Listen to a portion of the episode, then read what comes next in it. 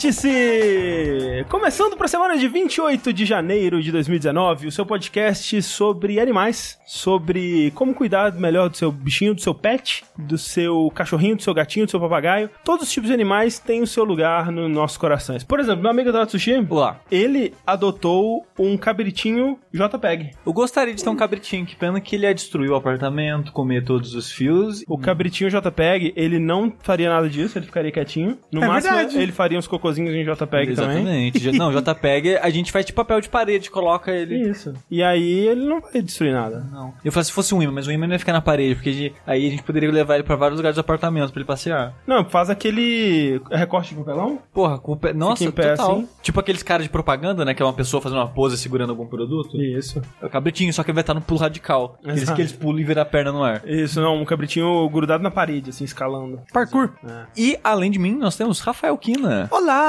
Que está com muito sono, mas está presente. Na Austrália eles falam alô! Tá vendo? É um exemplo do que eu acabei de dizer. Gente, hoje vai ser um dia especial aqui nesse vértice. Preparem-se. E o Rafa, o animal JPEG dele é a Frederica, que ele gostou tanto que tirou uma foto e agora tem duas. Isso. Multiplicou a Frederica. Inclusive a Frederica, se você me acompanha no Twitter, pode ver que ela começou uma tour internacional fazendo cover de anime pelo É mundo. um belo cover de anime. Isso. Eu não acompanho o Twitter do Rafa. Que aparentemente. Absurdo! Mas também temos hoje uma pessoa aqui que não acompanha meu Twitter. Ah, meu André Deus. Campos. Claro que não. Eu, eu acabei de dizer que eu acompanho seu Twitter. Aham. E ele tem o quê? Um animal típico de Minas Gerais, como JPEG, que é um pão de queijo. um animalzinho tão bonitinho, não é verdade? É verdade. Eu pensei que você ia falar o nome daquele bicho estranho que o André falou que a gente nunca tinha ouvido falando. Capivara. Taruíra. Taruíra, isso. Taruíra. Se você sabe o que é uma taruíra, escreva nos comentários. Diga o seu estado, só pra gente confirmar a Só pra parada. garantir, taruíra é o que vocês chamam de lagartixa. E lagartixa é o que a gente chama de calango. Isso. Lagarto, né? Lagarto, lagarto. Então é isso, gente. Hoje a gente vai falar sobre bichos JPEG, bichos que são mais fáceis. É uma nova modalidade de bichos que são Isso. mais fáceis de criar, de, de adotar, de viver com eles, conviver, cuidar, alimentar. Você adota online e Isso. imprime na sua casa. Isso, imprime no seu impressor, você pode ter ele ali, te traz felicidade, acompanha a sua família militar no decolar de um avião, ou no pouso dele.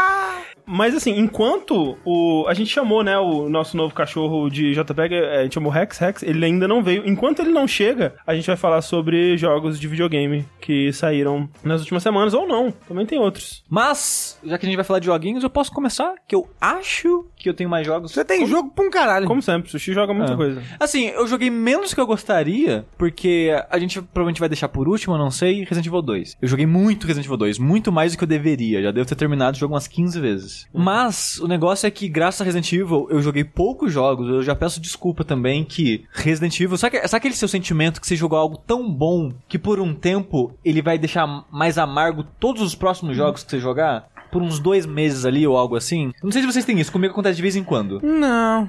Tem, Mas tem. assim, eu imagino que você, tipo, você comer uma coisa que é muito doce e aí depois você toma Coca-Cola. E aí a Coca-Cola fica sem gosto. É, O negócio é que eu gostei tanto do jogo e o tipo de prazer que ele tava me proporcionando que eu queria mais daquilo, mas tem aquela mentalidade, tipo, eu preciso jogar mais coisa. A gente recebeu jogos, a gente tem que né, jogar os jogos e falar no programa e tal. Só que aquele sentimento meio que de forçado, sabe? De, ah, eu tenho que jogar esse jogo. Então eu sinto que eu não aproveitei o quanto eu poderia ter aproveitado ele em outra situação, em outro momento da minha vida. Um dos jogos que eu vou falar hoje, por exemplo, é o Ace Combat, que foi acho que o primeiro que eu joguei assim que eu tentei começar a parar de jogar o Resident Evil 2. Tentou se livrar do vício. E é o que é a nossa referência da abertura. Exatamente. Pra quem não pegou. É. E o Ace Combat 7 é o primeiro Ace Combat que eu jogo desde do 2, desde o 3. Mas o 3 eu joguei pouco, não cheguei a terminar ele. O 2 eu acho que foi o único Ace Combat que eu terminei, os dois né, de PS1. E na época eu gostava bastante. Mas na geração do PS2, como eu não tive console, passou direto. E no PS3 não tinha dinheiro, então eu comprava pouquíssimos jogos. Ace Combat não era um jogo que se destacava assim a ponto de eu querer jogar ele. Mas aí saiu o 7, tava bem elogiado, pensei, por que não? Gostava tanto, quem sabe, gosto agora. E ele é novo, ele não é um remake. Não, não, ele é totalmente novo e é meio que um retorno à fórmula original, digamos assim, porque porque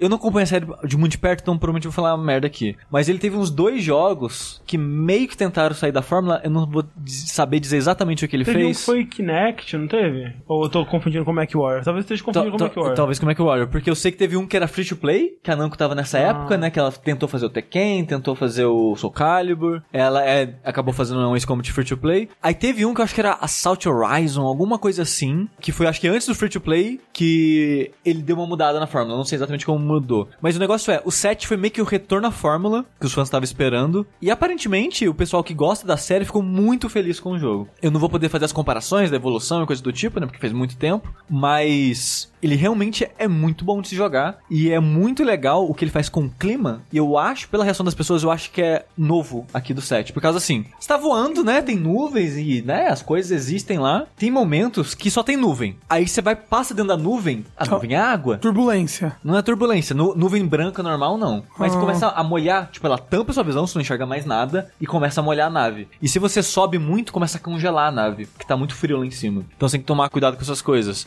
Só que aí, tem hora que vai ter tempestade, tem hora que tem, começa a cair raio, tem hora que tá ventando muito forte, a nave começa a mexer. E, cara, o clima desse jogo é uma das coisas mais legais dele, sim. Teve uma missão que eu fiz, deixando claro, né? Eu não terminei o jogo, eu joguei 7 das, eu acho que 20 missões seguindo os troféus, porque tem um troféu pra cada missão da história. E teve umas missões muito legais, que tipo, deve ser difícil você fazer o design de uma missão, né, de um jogo desse tipo. Porque se tipo, o cara tá no espaço, voando, que tipo de desafio a gente coloca? Ah, vai colocar uma base aqui, avião lá, vai chegar 5, aí depois 2. Tipo, deve ser meio difícil, né? É tipo, variar isso. E eu acho que eles conseguiram fazer um bom trabalho até onde eu joguei, porque tem uma parada meio anime, né? Tipo, acho que na terceira missão, alguma coisa assim, vem uma nave gigantesca. É Ah, tipo- que legal. Tipo um prédio voando, sabe?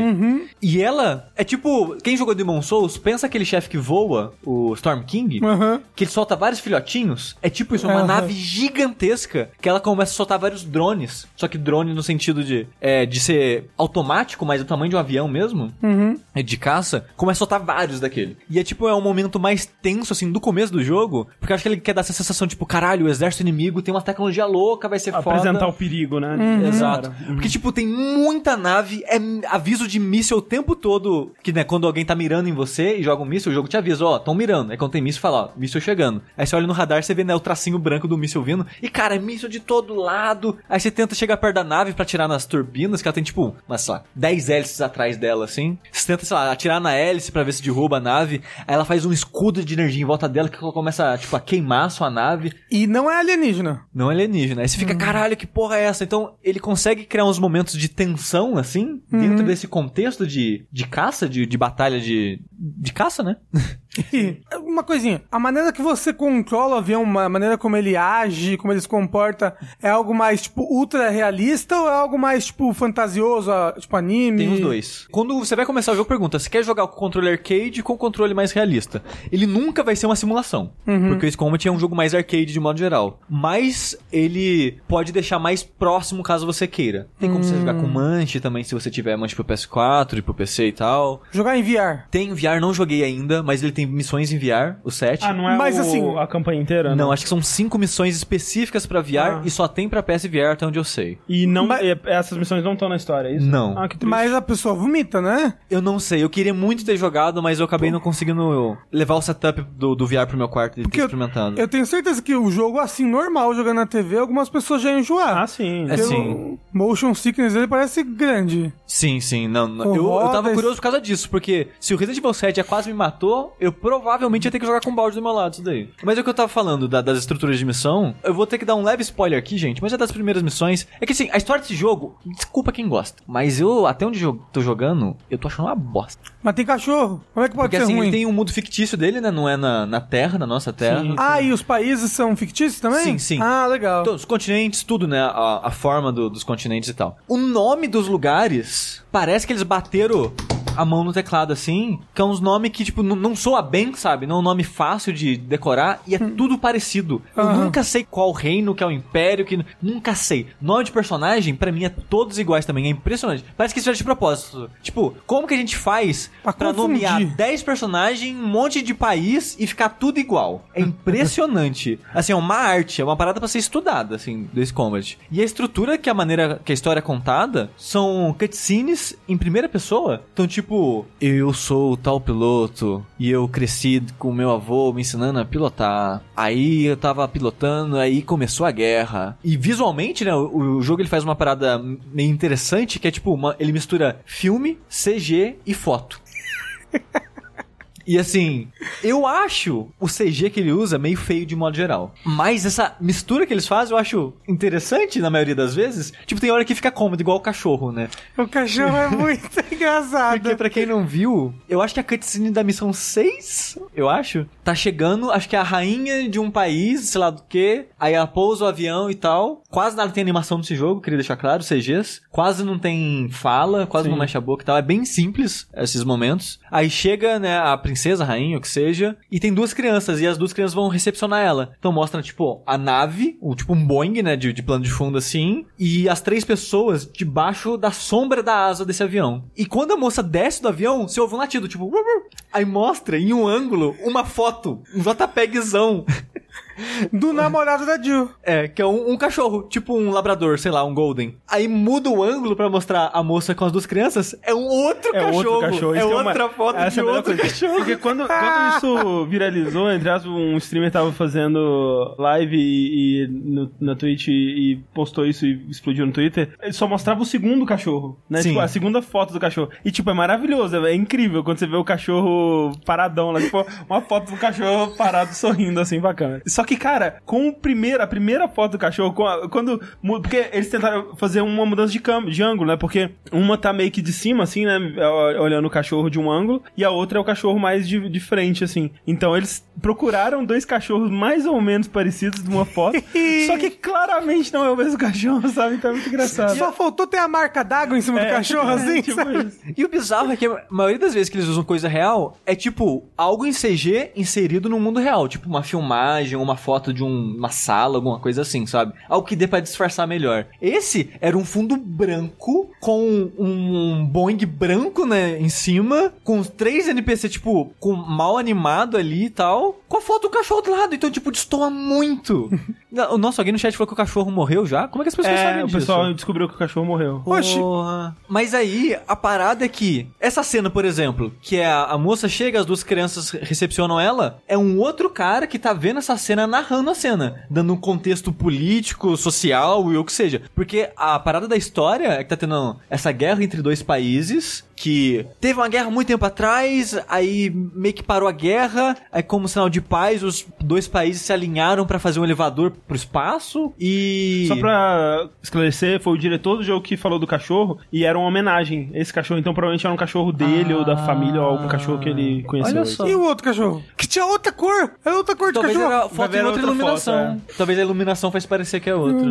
Mas aí, esse elevador tava num país tal, aí esses dois é, países começam a guerrear, aí tem toda uma parada que o elevador é importante nisso. Aí a história, antes de cada missão, quase toda missão, tem pedacinho de história, né? E são relativamente longos até. Só que, tipo, antes do jogo começar, é de uma moça. Que ela fala, ah, né, meu avô era piloto, meu pai morreu na guerra X, que é a- primeira guerra que eu comentei. Aí eu cresci gostando muito de avião, aí comecei a pegar sucata de avião e montar meu próprio caça velhinho ali e tal, e blá blá blá. Aí ela sobe no caça dela pra pilotar primeira vez, e nisso dá a invasão. E abatem um avião dela. Eita. E acaba a cutscene. Eita. Aí tem uma missão com um personagem que não tem nada a ver com ela. Aí depois que você joga a fase, tem um contexto maior do que, que tá acontecendo, por que que abateram na nave dela. Aí você sabe, ah, era guerra, começou a invasão e tal. E começa a dar mais contexto disso. Aí começa a contar uma outra parada, esquece a menina. Aí volta a menina de novo, que ela sobreviveu à queda do avião e foi presa. Porque ela tava pilotando, eu não lembro exatamente o contexto, mas acho que era porque ela tava pilotando um avião que não podia, não devia estar pilotando, uma parada assim. E foi pra uma prisão de militares que estavam abandonando, fugindo da guerra, coisa assim. Tipo uma prisão. Desertores. Exato. Era uma base falsa com vários tanques e carros, tipo de bexiga, de coisas falsas, só pra servir de isca pra bombardeiro do exército inimigo. Enquanto os caras estão lá, na- é uma prisão no final das contas, e não uma base militar. Aí ela vai pra lá. Aí eu, cara, o que que tá acontecendo? Por que que a história tá dividida em dois? E tipo, o personagem que você joga, que é, eles chamam de Trigger, não aparece em cutscene nenhum, no momento algum. E todas essas histórias, de novo, contadas em primeira pessoa de uma maneira mega impessoal. É o cachorro. Pra mim, totalmente desinteressante. Aí, na missão, sei lá, 4, tem o twist. Que você, o presidente do país que tá sendo atacado, ele tava, acho que, visitando outro país e tava no, nesse elevador. Então sua missão era ir lá resgatar ele. Dá uma merda, alguém abate o helicóptero que tava fugindo com o presidente e bota uma culpa em você. Aí você é E preso. você homem ou você mulher? Você é mulher. Você, você é homem, o Trigger que eu comentei. Ah, tá. Que a mulher você não joga com ela, só aparece na história. Pelo menos por enquanto. Aí você vai pra prisão que ela tá. Aí as duas histórias se encontram, mas, de novo, o nosso personagem, né, quem você joga, ele quase nunca é citado, ele não aparece É ele é fisicamente você. em cutscene. É. Aí ele é tratado como, tipo, o assassino do presidente e tal. Aí chega um momento da história que o pessoal dessa base de prisioneiros tem que começar a pilotar. Aí eu joguei acho que umas três missões com os prisioneiros, aí eu não joguei mais. E é interessante essa mudança toda de clima que, que acontece, porque quando você tá no começo do jogo, você tá meio com a elite, você tá com os pilotos, você tá indo salvar o presidente, então você encontra né, a nave gigante, comentei, são lutas mais que parecem mais grandiosas, e depois você, no contexto do jogo, é pra você ter uma nave velha, mas você tem as naves que você compra entre as missões. Ah, tá. Mas aí você tá Quer tipo... que você tá com um teco-teco. Você tá com um pessoal menos experiente, com naves velhas, o pessoal não tá motivado pra lutar, quer fugir ou quer morrer. Então, tipo, o contexto da história fica mais interessante, as lutas, e começa meio que por baixo, e vai subindo de novo, porque eu comentei que tem a, a parada da tempestade, eu acho que foi junto com, a, junto com a tempestade, que é uma fase muito legal já, a ambientação dela, que ela é tensa. A trilha sonora desse jogo é muito boa, pra mim a melhor coisa dele até agora é a trilha sonora, como que ela cria o... A trilha sonora de Ace Combat sempre foi elogiada, né? É, só que eu nunca tinha pessoas. jogado É, eu também não. Pra saber, né, como que ela encaixa também. E, cara, encaixa muito bem. Ela cria um, tipo, o clima ideal que aquela missão tá pedindo, sabe? Uhum. E essa da Tempestade fica uma música mega tensa. Aí nisso aparece um piloto, que é o Satã. O cara é, puta, é o Barão Vermelho, sabe? É um cara que, tipo, você não consegue lidar com ele. Tipo, o cara é um, é um monstro, assim. Assim, o Sushi falou, a história é uma bosta. Tá empolgadaço contando a história. Não, não é história. Tô falando das fases. Sim, mas tipo, né, elementos da história. E, É. tipo, tudo que você falou da história aí parece da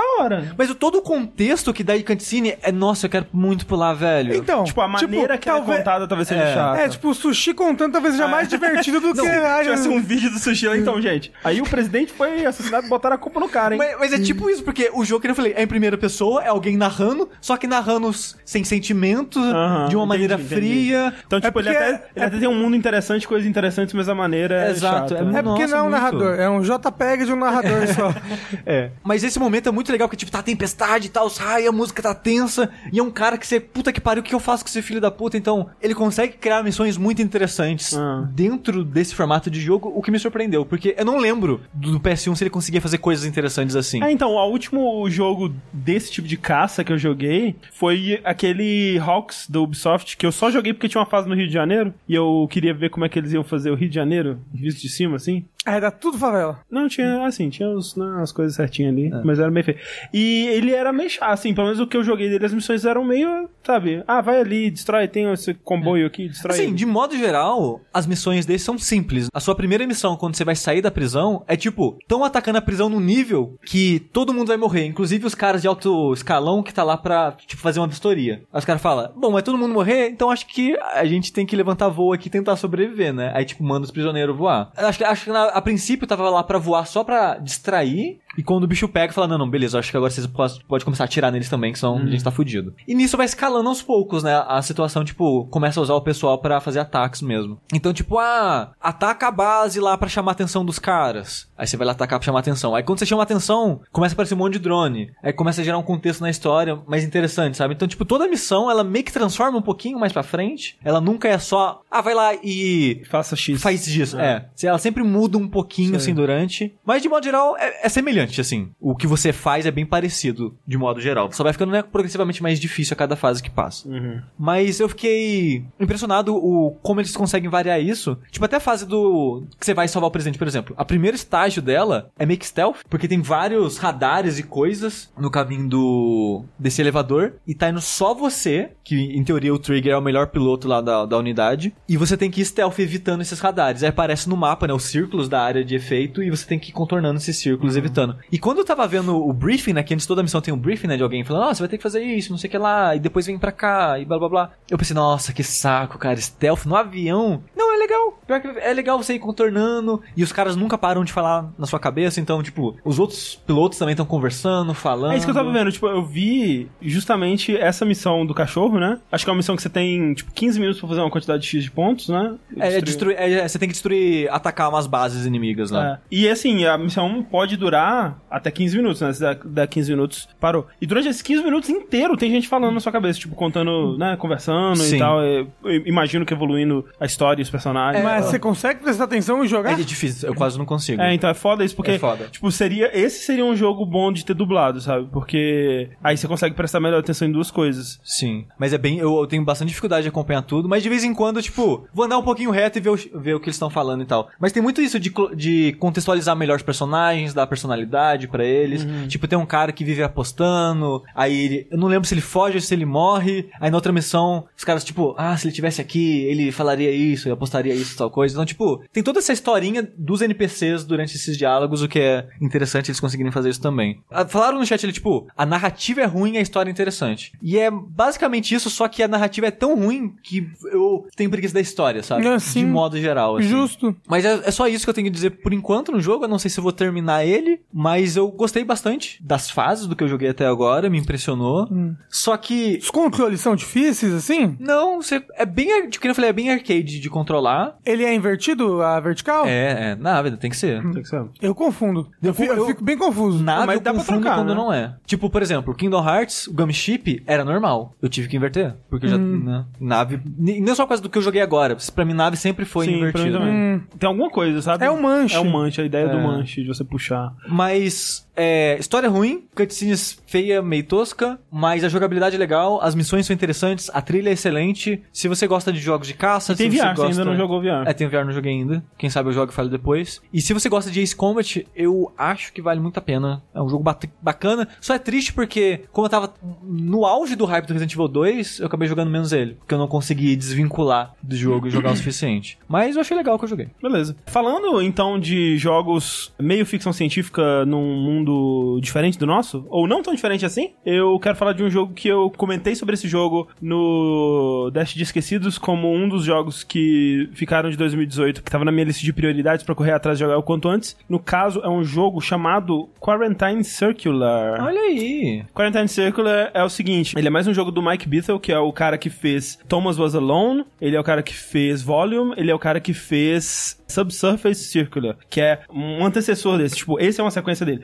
Só que assim, não é exatamente uma sequência direta, eles se passam no mesmo universo e é citado eventos que oco- ocorreram no Quarantine aqui. No Quarantine você é um robô detetive dentro de uma linha de metrô de robôs, que ela é circular, por isso Subsurface Circular, e dentro desse metrô de robôs, você vai entrevistando os robôs que você encontra, que trabalham para uma empresa X, e você vai tentar descobrir porque aconteceu um, um assassinato, e você tem que tentar descobrir se tem algum robô que tá meio que saindo dos, dos protocolos, essa coisa toda. E é um jogo de investigação, é muito interessante, ele é sobre decisões e, e tudo mais. O Quarantine Circular, ele é na mesma pegada, ele é, é a mesma ideia de jogo, só que ele é um pouco mais ambicioso. A ideia desse jogo é o seguinte: no planeta Terra, nosso mundo, ele está sofrendo com uma praga que está dizimando a humanidade. Milhões já morreram e milhões ainda vão morrer. Todos os países do mundo alcançamos a paz mundial. Olha só que coisa. Todos se aliaram para tentar encontrar uma solução. Eles criaram navios gigantes que funcionam como áreas de quarentena fora do- dos lugares onde essa doença está se espalhando. Muita gente acredita que essa doença ela é uma super bactéria que se desenvolveu por causa do nosso uso irresponsável de antibióticos. Que é Olha que a só. gente, a gente tá chegando lá, gente. Mas tem gente também que acha que essa doença, ela é uma grande conspiração alienígena. Por quê? Descobriram, fizemos o primeiro contato com uma espécie alienígena, é, senciente, inteligente, conseguiram aprisionar esse alienígena. E esse alienígena está para ser entrevistado. A gente precisa conseguir co- se comunicar com esse alienígena. Uma parada meio Arrival, assim. Meio Arrival, é, meio o dia em que a Terra parou, esse tipo de coisa. Então, o começo do jogo é você é um técnico de TI, não sei. Você, você é tipo a personagem da Amy Adams no Arrival, que você tá indo lá pra onde o alienígena tá e você vai tentar estabelecer comunicação com ele, né? Então você chega lá e você encontra o alienígena ele é um. Parece um alien de Mass Effect, que ele tem uma armadura gigante, ele tem uma cara meio do Garrus, assim, Meio insetoide. meio insetoide, assim, e ele tá num círculo de quarentena. Olha aí o nome. Ai, Quarentine Circle. Ele tem um- uma coleira que, se ele tentar sair desse círculo, ele vai ser eletrocutado. Ele, ele te conta que ele já tentou fazer isso. Mas assim, antes disso ainda, né? No começo, quando você tá estabelecendo comunicação, é aquela coisa, né? Você fala o seu nome, aí ele fala o dele. E aí, o, a IA que você tem com você, ela vai começando a interpretar e vocês vão tentando encontrar coisas em comum entre os seus idiomas pra facilitar pra essa IA, mas aos poucos ela já vai começando a extrapolar e entender o que, que ele tá se comunicando. É uma IA muito, muito fantástica, assim. É, logo vocês já estão conseguindo se comunicar de boa. A primeira coisa que ele te fala é que você ajude ele a tirar a coleira. E ele tenta te convencer, né? E você pode decidir se você vai tirar a coleira dele ou não. É um jogo de múltiplos finais? Isso. E as, e as escolhas vão alterar o que vai acontecer. Por exemplo, eu imagino que nesse começo tenha como você realmente tirar a coleira dele e eu não sei o que aconteceria. Mas, tipo, eu não confiei no Alien. Eu acho. Acho que foi o Vini que tava falando desse jogo e falou que tirou a coleira. É, é porque, tipo, me pareceu. Porque o cara que você tá controlando é claramente um cara de baixo escalão. Ele não tá autorizado a tomar esse tipo de decisão, pô. Então, tipo, interpretando o papel, por mais que imediatamente eu achei, pô, esse alien parece um cara da hora. Eu, não, não posso fazer isso, sinto muito e tal. E durante essa, essa primeira etapa da missão, você vai conversando com esse alien e ele vai crescendo ou diminuindo uma barra de confiança em você, dependendo do que você faz. E aí logo chegam os seus superiores, né? Uma, uma chefe de segurança, um, uma PhD de é, medicina, esse tipo de coisa assim, um, um- o cara militar do o capitão do navio, ou alguma coisa assim. E eles começam a investigar e querer te mandar pra longe dali, né? Só que aí você pode querer intervir e se você tiver conquistado a confiança do Alien, você pode ficar mais e tentar aprender mais sobre ele e tentar convencer o cara, não, o Alien confia em mim, eu posso tentar conversar com ele, esse tipo de coisa. Eu não tirei a coleira dele e quando os superiores chegaram eu falei, ou, ele pediu pra eu tirar a coleira dele, hein? Nossa, Ele mas é um ele- X9. Ele deu toda a confiança em mim, assim. E aí eu não consegui ficar muito tempo e eles mandaram embora. E aí é que é interessante, porque eu não tava esperando isso. Porque eu achei, ah, então acabou o jogo, né? Eu não consegui. Vai dar um final ruim ou coisa É. assim. Só que aí vai pro próximo capítulo, onde você joga com o Alien. E você, como o Alien, tem que convencer os militares ali, as pessoas, a te ouvirem. Tem uma mecânica onde as pessoas vão falando, né? E quando elas falam um tópico que chama a sua atenção, esse tópico ele fica guardadinho embaixo. E aí você pode clicar nesse tópico numa, num diálogo futuro pra falar sobre ele, pra puxar essa conversa. Então é um sistema que ele se baseia num sistema clássico de conversação de adventures, coisas do tipo, mas com alguns twists interessantes assim. E aí quando você consegue convencer eles a, a te ouvirem, troca de volta. Agora você tá jogando com uma médica, por exemplo, que vai tentar tirar essa informação dele. Então, ele sempre vai trocando do ponto de vista meio que pra não deixar você saber muito bem qual é a intenção de cada personagem, porque, vamos dizer, se na hora que chega a hora do Alien de falar qual que é o plano dele, do porquê que ele tá aqui, esse tipo de coisa, se eu ainda estivesse jogando com Alien, eu talvez não tivesse muita opção do que dizer, sabe? Então, nesse momento, ele troca pra outro personagem que vai tentar tirar essa informação do Alien, entendeu? Então, ele vai trocando entre pontos de vista pra deixar essa coisa mais interessante. E é muito interessante. Assim, uma coisa que Ele é. tem voz? não tem voz, é só texto. Porque a desculpa que ele dá pra isso é porque vocês estão conversando através do tradutor, né? Vocês não estão conversando diretamente um com o outro. Você tem uma interface meio que um chat celular meio que um na chat tela. celular, exatamente. No jogo anterior, era meio que essa mesma interface e a desculpa era que era, eram os robôs conversando, então eles estavam conversando dentro dos, sistemas sistemas deles, deles, né? assim, e tal. E aqui ele- eles dão essa outra desculpa. A vantagem desse método dele é porque ele fez acho que um jogo por ano, né, do, dessa Sim. série. Esses jogos são bem curtinhos. Acho que os dois, eles têm duas horas pra você terminar e chegar no final, mas tem bastante replay. Tipo, eu quero muito saber o que acontece Se, eu- você ficar, né? É, se eu fizer outras escolhas e tal. E parece que tem bastante ramificação, porque também tem uma coisa que os personagens eles têm uma certa urgência, né? Então, quando chegaram os oficiais, os caras de ranking alto, e você ainda tá com o cara do, do TI lá, conversando com o Alien, tem um medidor da paciência da, da chefe de segurança. Caralho. Então, cada vez que você pergunta uma coisa a mais, quando você começa a indagar mais coisas, ela vai perdendo a paciência. Quando a paciência dela se esgota, você tem que ir embora. Então, você tem que talvez saber ir pelo caminho mais correto, mais rápido pra chegar num ponto que te interessa mais. Ou tem momentos, por exemplo, que, tá, você pode conversar em privado com um de nós. Com quem você quer conversar? Ah, eu escolhi a médica, mas eu poderia ter escolhido, como é que chama a pessoa que estuda doença? É Infectologista. infectologista, sei lá. É, eu poderia conversar com ela, ou eu poderia ter conversado com o, o militar, né? E você vê que quando a pessoa fala com convicção, a gente vai, né?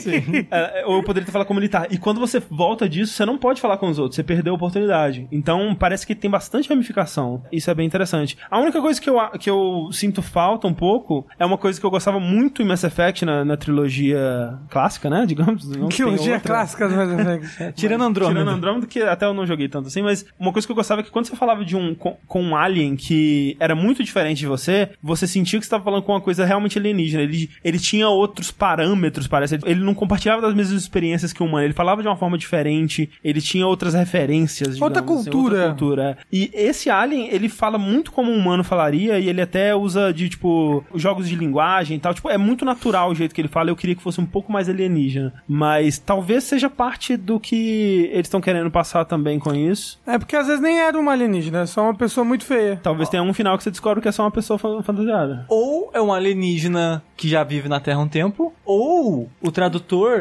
já dá esse salto. Já adapta, na verdade. Mas é isso, é um jogo baratinho, acho que ele custa tipo uns. Uns 16 reais, é, uma uns coisa 15 assim. reais, uma coisa assim. Tenho muita vontade de jogar os dois, não joguei eles ainda. É. Os dois são muito bons. Esse é mais interessante, eu achei ele mais legal.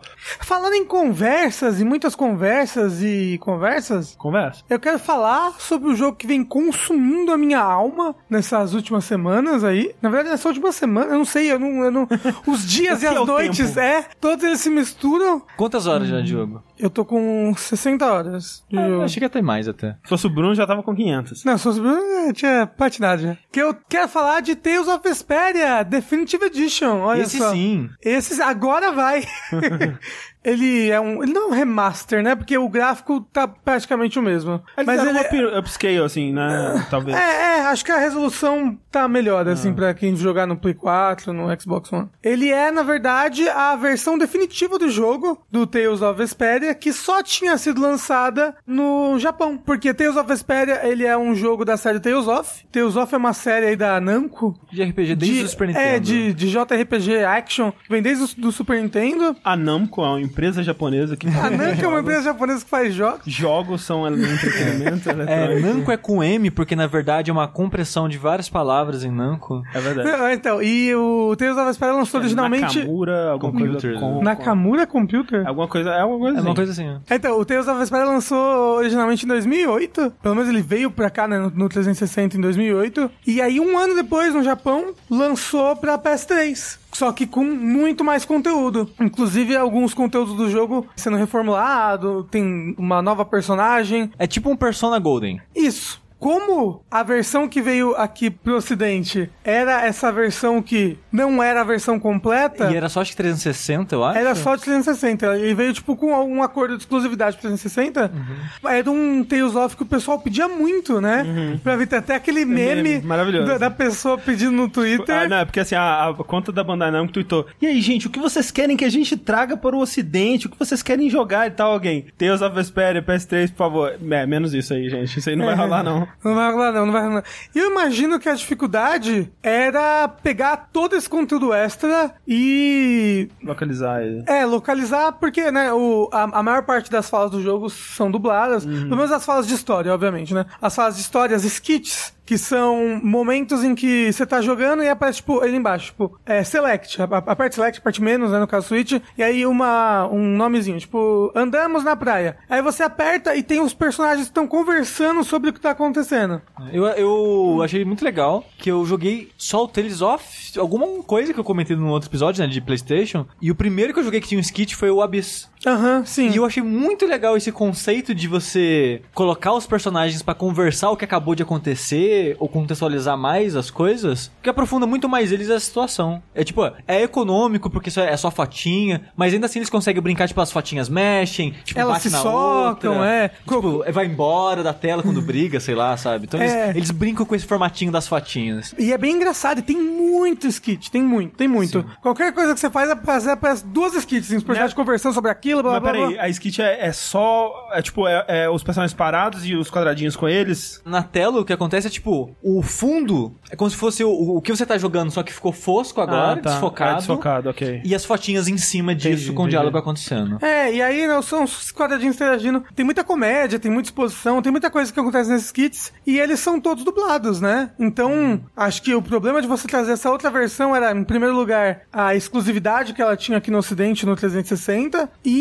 chamar todos os dubladores de novo. E o que eles fizeram nisso, então, já passando por um ponto que pode ser considerado negativo, é que nem todos os atores voltaram nas coisas extras. Ah, então muda só das coisas extras. Só das coisas extras, às vezes tem outro. E, por exemplo, o Yuri, quem faz a voz do Yuri, que é o personagem principal, é o... Troy Baker. O Troy Baker. Ah, tá. E ele é um excelente ator, né? Ele é muito expressivo, ele, ele é muito sarcástico na voz dele. Às vezes, às vezes tem uma fala, que é RPG, né, gente? Parece a fala, você aperta X a próxima fala. Tem uma fala e o Yuri falando blá blá blá blá blá blá blá. Aí passa pra próxima fala e é uma fala nova, que tá no meio das falas antigas. Aí muda o dublador. Quem que ele. Você sabe quem que é o novo dublador? Eu não sei Porque- quem é, mas ele faz um bom trabalho Então, pois é, porque quem costuma substituir o Troy Baker nos personagens que o Troy Baker não quer mais fazer é o Matt Mercer. Aí é que tá. O Troy Baker não foi consultado sobre Ah, é? querer voltar. Ele até falou no, ele até falou no Twitter. Tipo, nossa, eu não fui consultado sobre isso. Eu gosto muito do Yuri, eu gosto muito do personagem dele. Ele ficou até meio. Ah. Falou ele que ficou meio chateado. Eu achei que ele não teria voltado porque ele tá, diminuiu bastante, né, o trabalho, a quantidade de trabalho que ele pega. Sim, sim, ele não tá pegando muito mais coisa, não. É, mas é, aparentemente ele ficou, tipo, meio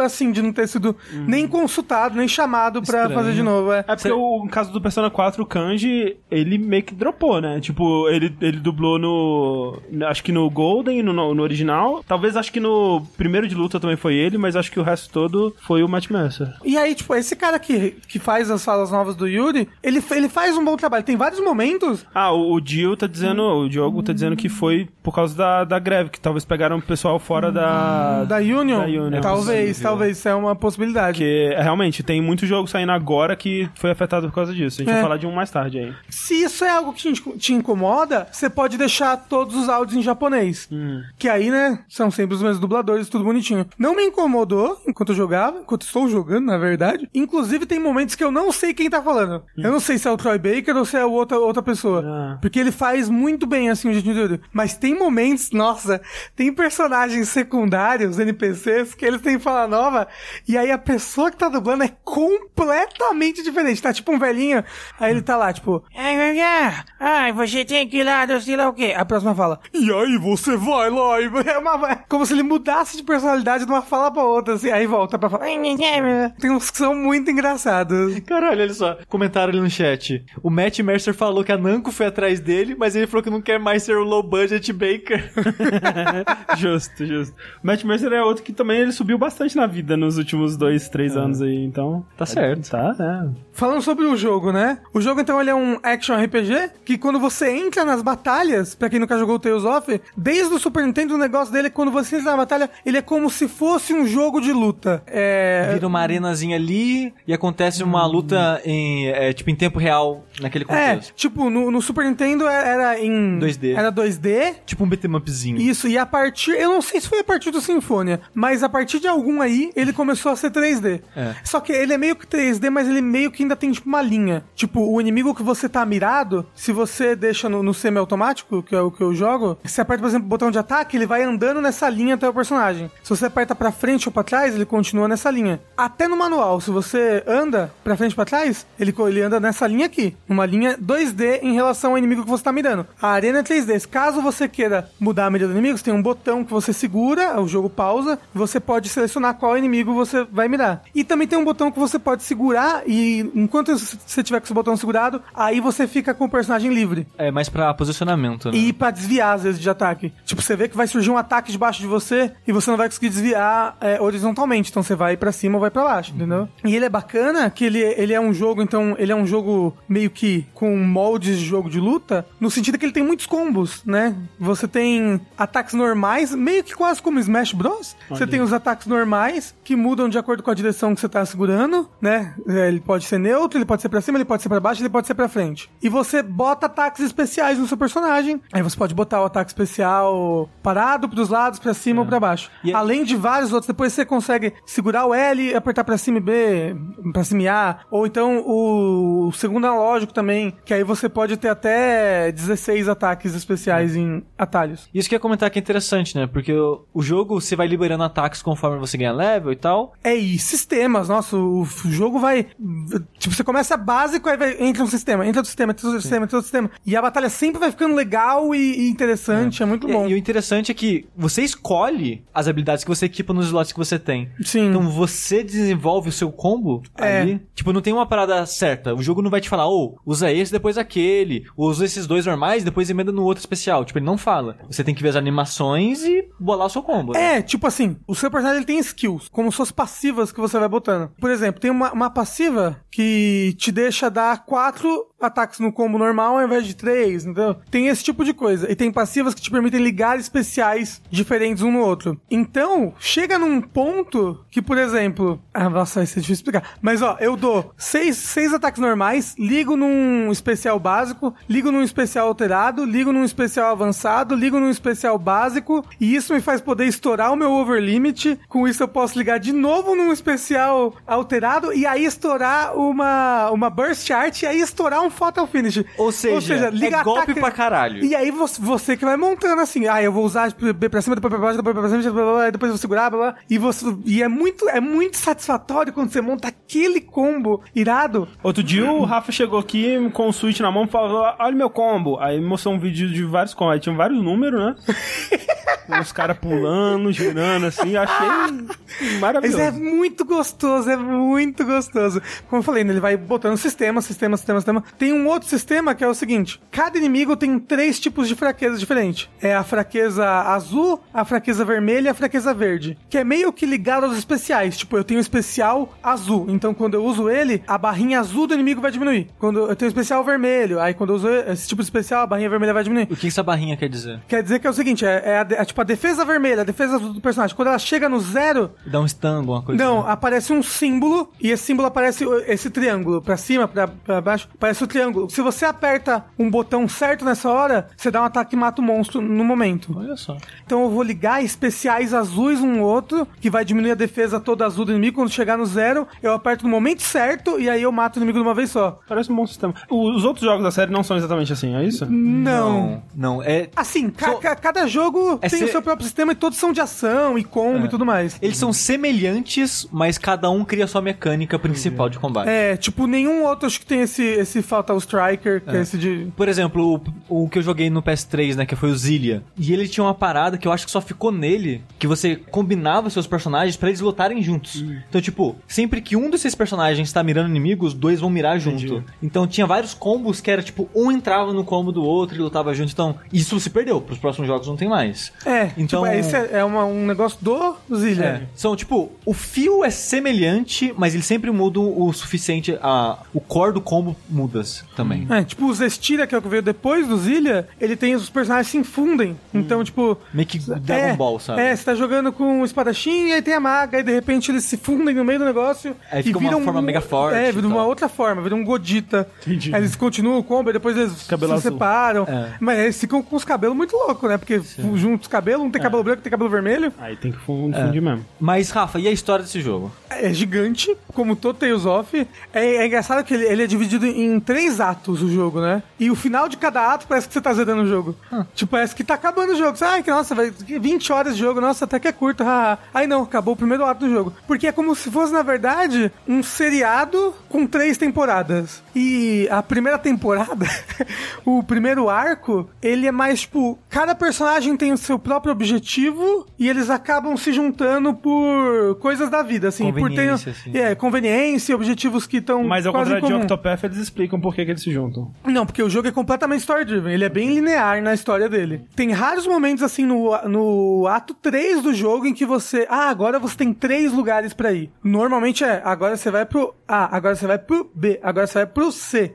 Obviamente, ali no meio do caminho, você pode explorar, pode achar um NPC com uma side quest, é mais raro, mas tem. Normalmente é no ato 3 ali, tipo, perto de zerar o jogo, antes da última dungeon, que ele quer falar, agora vai, faz todas as milhões de boss opcionais que tem, Final entendeu? Fantasy X que chama. É, até lá, ele é bem, tipo, story-driven. Ele é bem, tipo, a história que vai guiando. A história básica, assim, porque a história muda muito, e é interessante você, você descobrindo isso e junto com os personagens, mas é que tem o Yuri, que é esse menino de cabelo, um menino de cabelos pretos longos. Ele mora no Lower Quarter, que é tipo, a cidade onde ele mora, Midgar Final Fantasy VII, ele mora na Slums. é, ele, ele mora no Slam. Isso. favela. Tudo no mundo deles funciona a partir de, de Blastia, que são tipo tecnomagia. São equipamentos mágicos, é uma tecnologia mágica que ela precisa de uma, uma gema no meio, que é o. o Matéria o do Final core, Fantasy VII. Que é o core pra funcionar. E aí, ele tá lá no, no Lower Quarter, ele era um cavaleiro antes, ele foi três meses um cavaleiro, foi por três meses, ele desistiu, e alguém rouba o core da fonte de água do Lower Quarter. E ele vai atrás dessa pessoa. Basicamente, esse é o plot inicial. Mas por que que você mostrou o comecinho do jogo e tava preso? Ele foi atrás da pessoa, a pessoa era um nobre, a pessoa que aparentemente roubou. E aí ele foi lá no lugar dos nobres, invadiu uma casa, aí pegaram e invadiram a casa e ele foi preso. Então o nobre tava roubando dos pobres. Aparentemente. Mas o negócio é esse mistério. É a vida, né? Porque aí no castelo você encontra a- essa menina que é a Estelise, uma menina de cabelo rosa, como todo RPG, tem que ter alguém com cabelo, né? Cada pessoa tem que ter um cabelo de cor diferente, ninguém Pra pode ter o cabelo de mesma cor. Como todo anime, Tales of, Tales of, no geral, é muito anime. Nossa, se, você go- se você gosta de anime, você vai gostar. Eu gosto de anime, então eu adoro. E então ele encontra essa menina no castelo, ela tá tentando fugir do castelo pra mandar uma mensagem pra um amigo do Yuri. Então eles têm esse amigo em comum e ela tá falando: vão, vão tentar assassinar esse seu amigo, essa pessoa. E aí, então eles meio que se juntam nesse momento. O Yuri, a, a missão dele é recuperar esse core e a dela é achar esse amigo que é o Flynn e avisar que estão tentando assassinar ele. Então esse é o, o ponto inicial. Cada outro, cada outro personagem, e vão ser nove no total, E o cachorro que fuma? e junto com o cachorro, é o cachorro normalmente ele só, ele não tem um. Ele não luta? Ele luta. Ah, bom. Mas ele porra. fala. Não, ele não fala, ele é só um cachorro. Mas ó, Ah, ele fuma? Ele não fuma, ele só segura o cachimbo na boca. porque era do antigo dono dele que morreu, alguma coisa assim. Eu não lembro. Isso é algo que é explicado no filme. Nossa senhora, ok. Tem um filme do Tales of Vesperia que se passa antes, na época que Yuri era cavaleiro. Tentei pensar nisso depois, antes era só estilo mesmo. Mas ó, falaram no chat que o ruim da dublagem japonesa é que o cachorro é uma pessoa fazendo voz de cachorro. Ah, tipo, mas é normal. Ah, não, em anime é só isso É. aí. É. Você- Não, você viu One Piece, né? O cachorro do, da, da saga do Bug lá, que tinha um cachorrinho do vendedor. Ah, é verdade, é Ele é uma verdade. pessoa- imitando o É cachorro. total né? mesmo. É, mas isso não é ruim, não. Isso é maravilhoso, gente. O, o Repeat, inclusive, se a gente. A gente já fez uma lista de melhores cachorros dos jogos. A gente sempre brinca em fazer, mas a gente nunca fez. O Repeat tem que entrar, porque é um cachorro muito legal. O do Ace Combat também. Ele é um cachorro ninja. Caraca, agora que tem o. A gente precisa fazer um dash sobre melhores cachorros. do Porra! Ele é um cachorro ninja. Você pode jogar, você pode jogar com todos os personagens do jogo. E cada personagem é bem diferente entre si. Inclusive da maneira como vão funcionar os combos, como vai funcionar as mecânicas. O que é muito louco eles fazerem isso, porque é um puta trabalho. Todos os personagens são muito bem trabalhados, todos eles têm combos e eles são bem fluidos, e eles têm uma evolução muito grande nas skills deles. Todos os personagens são muito bem trabalhados. Só que 99% das pessoas vão jogar só com o Yuri, sabe? É muito difícil alguém, ah, não, eu joguei o jogo todo com o Repeat. E mesmo assim o Repeat é trabalhado pra você poder Caso jogar o jogo todo com ele, sabe? Tem alguns momentos da história que você tem que jogar com o Yuri, assim como tem alguns momentos da história que você tem que jogar com outro personagem, que é bem louco, porque você nunca mexeu no personagem na vida, de repente, agora você tem que vencer esse boss com esse personagem. Ai, caralho, porra, como é que faz? Não tem que vencer um boss, mas é bem difícil. É uma coisa que o Rafa não falou. que dá pra jogar multiplayer. Dá Também- pra jogar de até quatro pessoas. Então, isso é uma justificativa de por que os outros personagens também são todos tão bem trabalhados. Multiplayer online. Não sei se online, Porque mas. local lo- seria uma bagunça. Não, a câmera fica, fica meio que fixa assim. E aí, como os cenários são sempre redondos, não, não é tão bagunçado. Eu sei que de duas pessoas, eu já joguei de duas pessoas e até de três pessoas. Na época do 360, eu achava de boa. Era só eu estar me focando no que E eu tô é, fazendo. Tipo, drop in, drop out. A pessoa pode entrar a qualquer hora. Pode, a pessoa pode entrar a qualquer hora e sair a qualquer hora. Mas o que eu ia falar é que você tem um grupo de X personagens e a máquina controla o resto, né? Você só controla um. É, dito isso, você Você meio que programa um pouquinho, né? Você pode programar bem, na verdade, a estratégia deles. É, É, você pode ter quatro estratégias por personagem. Então, por exemplo, se eu tô com a Rita, eu quero que os personagens. A Rita é a maga. Eu quero que os personagens ajam de outra maneira. Então, ela tem, pra ela, quatro estratégias pra usar. Se você não mexe, eu acho que os personagens, eles. Eles gastam muito item. Eu, eu sou muito pão duro É com item. o Donald de Pateta, isso aí. Mas e aí, por exemplo, eu tenho uma estratégia que é a normal e o jogo já faz outras três estratégias pra você, né? E tem uma que é, por exemplo, vai na fé, vai com tudo, usar tudo que você tem, usar todos os Nunca itens. deixei isso ligado. Então, é, você muda durante a batalha, você aperta start e bota, tipo, pra esquerda, aí tá, tá na estratégia, pra cima, tá na estratégia normal, direita, estratégia defensiva, todo mundo corre. O então, tipo, Léo- no- em boss, eu boto estratégia, vai na fé, gente, caceta esses itens aqui que eu, senão eu vou morrer. O Léo Tofanello perguntou com quantas horas a história te pegou. Eu não lembro, né? Porque eu joguei vez, da né? primeira vez em 2008, eu não vou mais lembrar. Com quantas horas me pegou. Tipo, agora me pegou, tipo, no momento que eu liguei o jogo e falei, ai, eu amo todas essas pessoas. Era tipo como se, se eu tivesse vendo um amigo que eu não via há muito tempo, sabe? E só que agora tem tanta coisa nova na história, ela acrescenta bastante coisa pra desenvolver mais coisas que no original eram, eram subdesenvolvidos em plot. E agora tá, tipo, tudo bem legal. Tem personagem novo na sua party, que é a Patty. O que pega muito no jogo, eu acho que vai ser menos a história, ela é interessante, ela- o mundo é, é interessante, a maneira como essa tecnologia da magia, que eu falei das dessas máquinas de magia, né? Mas é magia ou tecnologia? É ambos. Olha aí. E o jeito como isso funciona é basicamente o que vai ser a plot principal do jogo. É sempre um negócio de mana e não sei o quê. Então a, a plot começa bem minimalista, né? Tipo, bem, ah, eu preciso procurar esse bandido, esse ladrão. Até que, obviamente, no final do jogo é tipo, meu Deus, o planeta está em perigo, tudo vai acabar, é o apocalipse, a gente Enfrentar precisa impedir, Deus. vamos enfrentar Deus.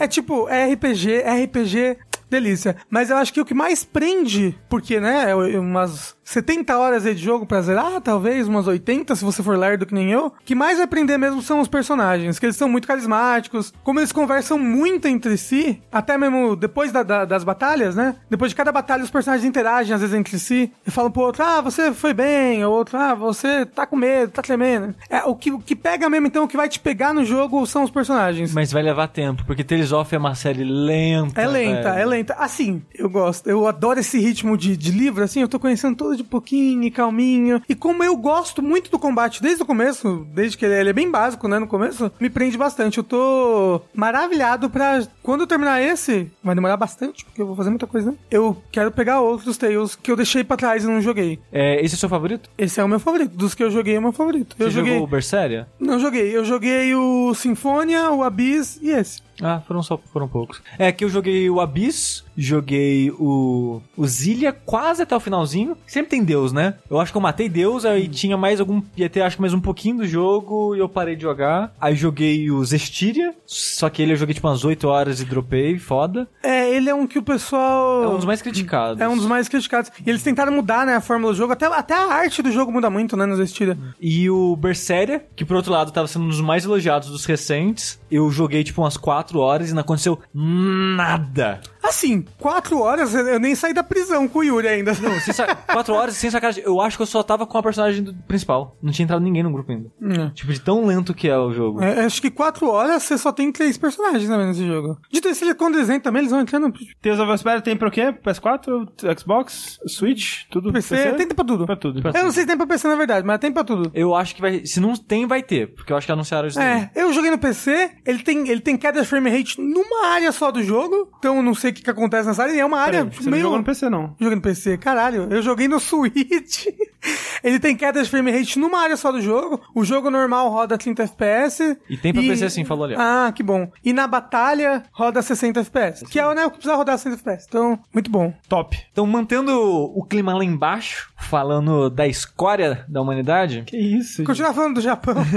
Não, que isso. A gente fala só dos ataques só. E eu vou falar de Kingdom Hearts 3. Quem diria, não é verdade? Mas eu queria dizer, antes de eu começar a falar do jogo, eu quero deixar uma nota que isso que eu vou falar agora, eu estou falando basicamente pro Rafa e pro André. Ok. Porque o que eu vou falar aqui não vai ser útil pra ninguém. Porque quem não gosta de Kingdom Hearts já sabe que não quer jogar, não gosta, segue a vida. Quem gosta quer jogar e tá jogando já ou tá juntando dinheiro e, e segue a vida. não, não. Porque, vou fazer uma denúncia aqui. Tem uma pessoa lá em casa que por acaso é meu noivo. O Bruno, ele não gosta de Kingdom Hearts. Mas ele tá, ai, acho que eu vou comprar o 3. Tá todo mundo, né, tão hypeado. Nossa, tem, é bonito, né, as cutscenes, blá, blá, blá. Denúncia. Ou seja, pessoa- Sushi... nunca jogou? Não. Não, ele já jogou e achou uma merda. A Sushi ajuda as pessoas que estão no muro a não gastar o dinheiro delas. Vamos lá. O negócio é o seguinte, eu, o- outra coisa que eu tenho que falar aqui. Eu só joguei Kingdom Hearts 1 na época dele, lá em 2004, 2005. E nunca mais joguei. Tudo que eu fiz nesses anos até agora, em relação ao lançamento de Kingdom Hearts, foi tirar sarro da série.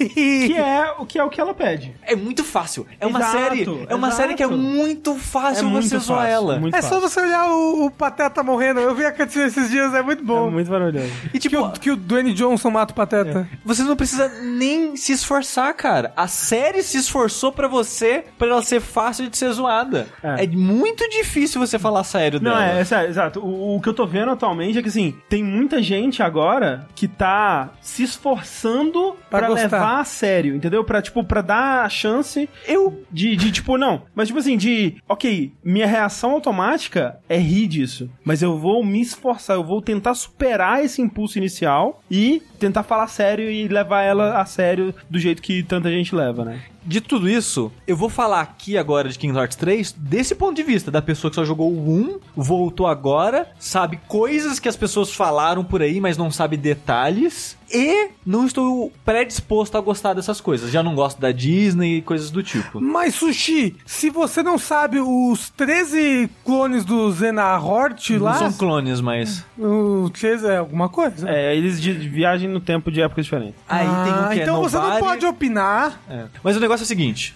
Tim Rogers, um jornalista da Kotaku, grande fã de Kingdom Hearts, ele falou: se você quer começar pelo 3 ou não jogou todos, vai pro 3 direto, não vê vídeo, porque ele tem uma compilação e ela vai ser o suficiente. Disse o Tim Rogers. Disse ele. Abri o jogo, fui lá no Extras, tinha cinco videozinhos, um pro 1, um pro 2, um pro Chain of Memory, um pro Birth by Sleep e um pro sei lá quantos dias barra 2. Uns vídeos de uns 5, 6 minutos cada e não explicou porra nenhuma. Saí mais confuso que entrei.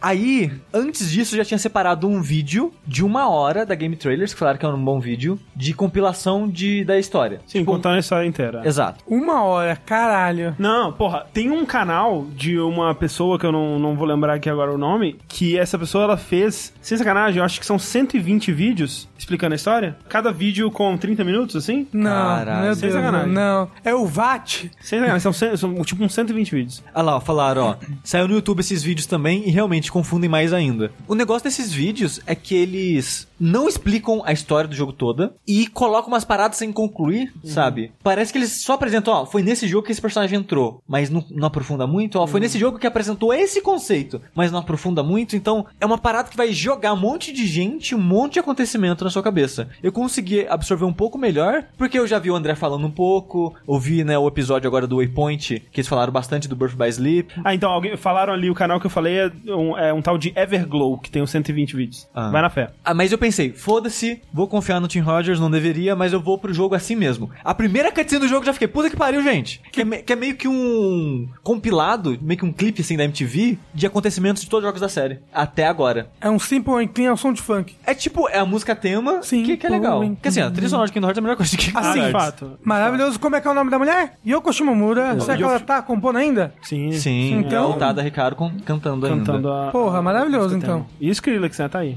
É. Mas aí, beleza. Começou Kingdom Hearts, tava num contexto que eu não faço ideia do que tava acontecendo. Sora aparentemente deu o Metroidvania nele e perdeu os poderes. Ah, mas isso é normal. No 2 tá assim também. Não sei É que se ele bate o joelho, ele perde os poderes. Ah, do- no 2 ele perdeu os poderes do 1? Um? Perdeu. Ah, tá. Então ele- no, no 3 ele perdeu os poderes do 2 e o Não, começo não, é... na verdade, o- do 3 ele perdeu os poderes do Dream Drop Distance, Chico. O Dream Drop Distance é a É com sequência ele? do 2. É. Ah, eu não sabia. Eu pensei que ele só tava no- nos numerados.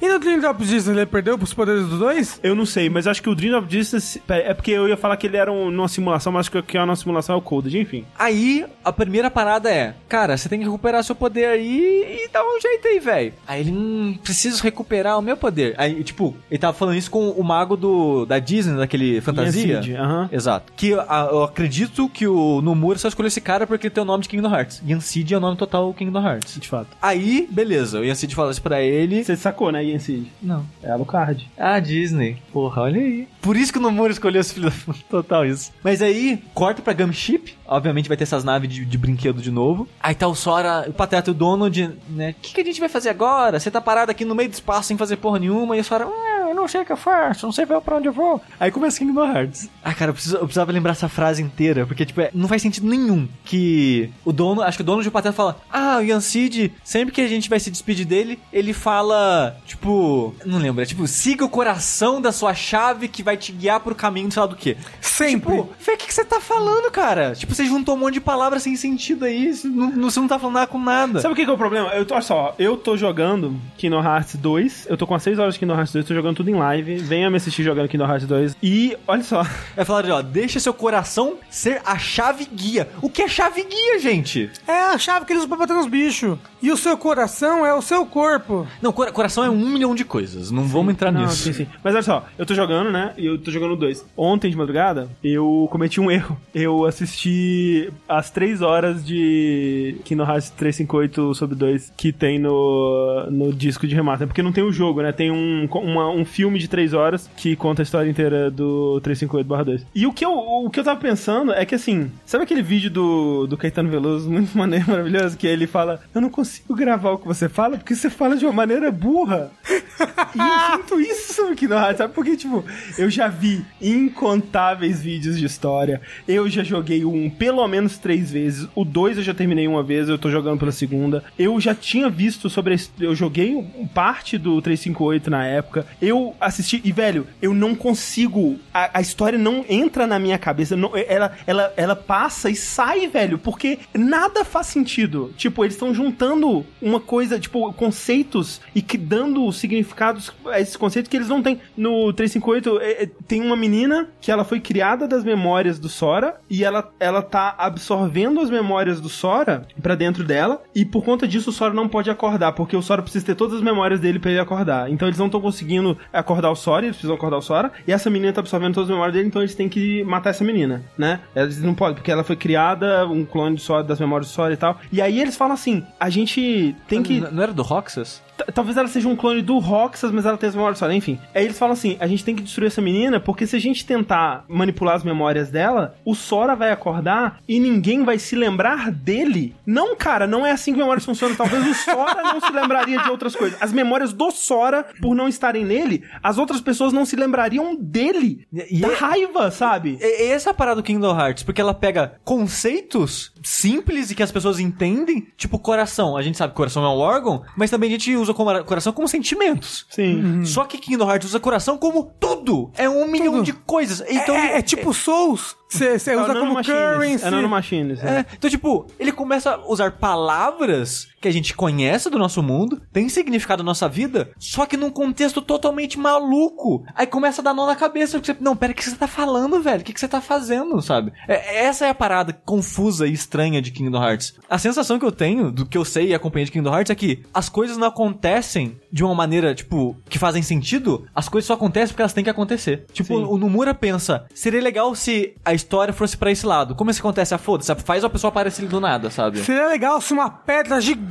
batesse na cabeça do Pateta e ele morresse. É tipo isso. Rapidinho, só pra contextualizar que eu vou falar em breve, eu vou voltar pra Gunship, que o Sora entende aquela frase de alguma maneira, aí o que, que ele faz? Ele tá no espaço. Ele tá no espaço. Porque tem um espaço nesse jogo. Sim, é o mundo entre os mundos ali. É. é. Aí ele pega a chave dentro da Gunship, aponta pra frente, abre um portal, a nave entra e ele aparece no mundo do Hércules. Por quê?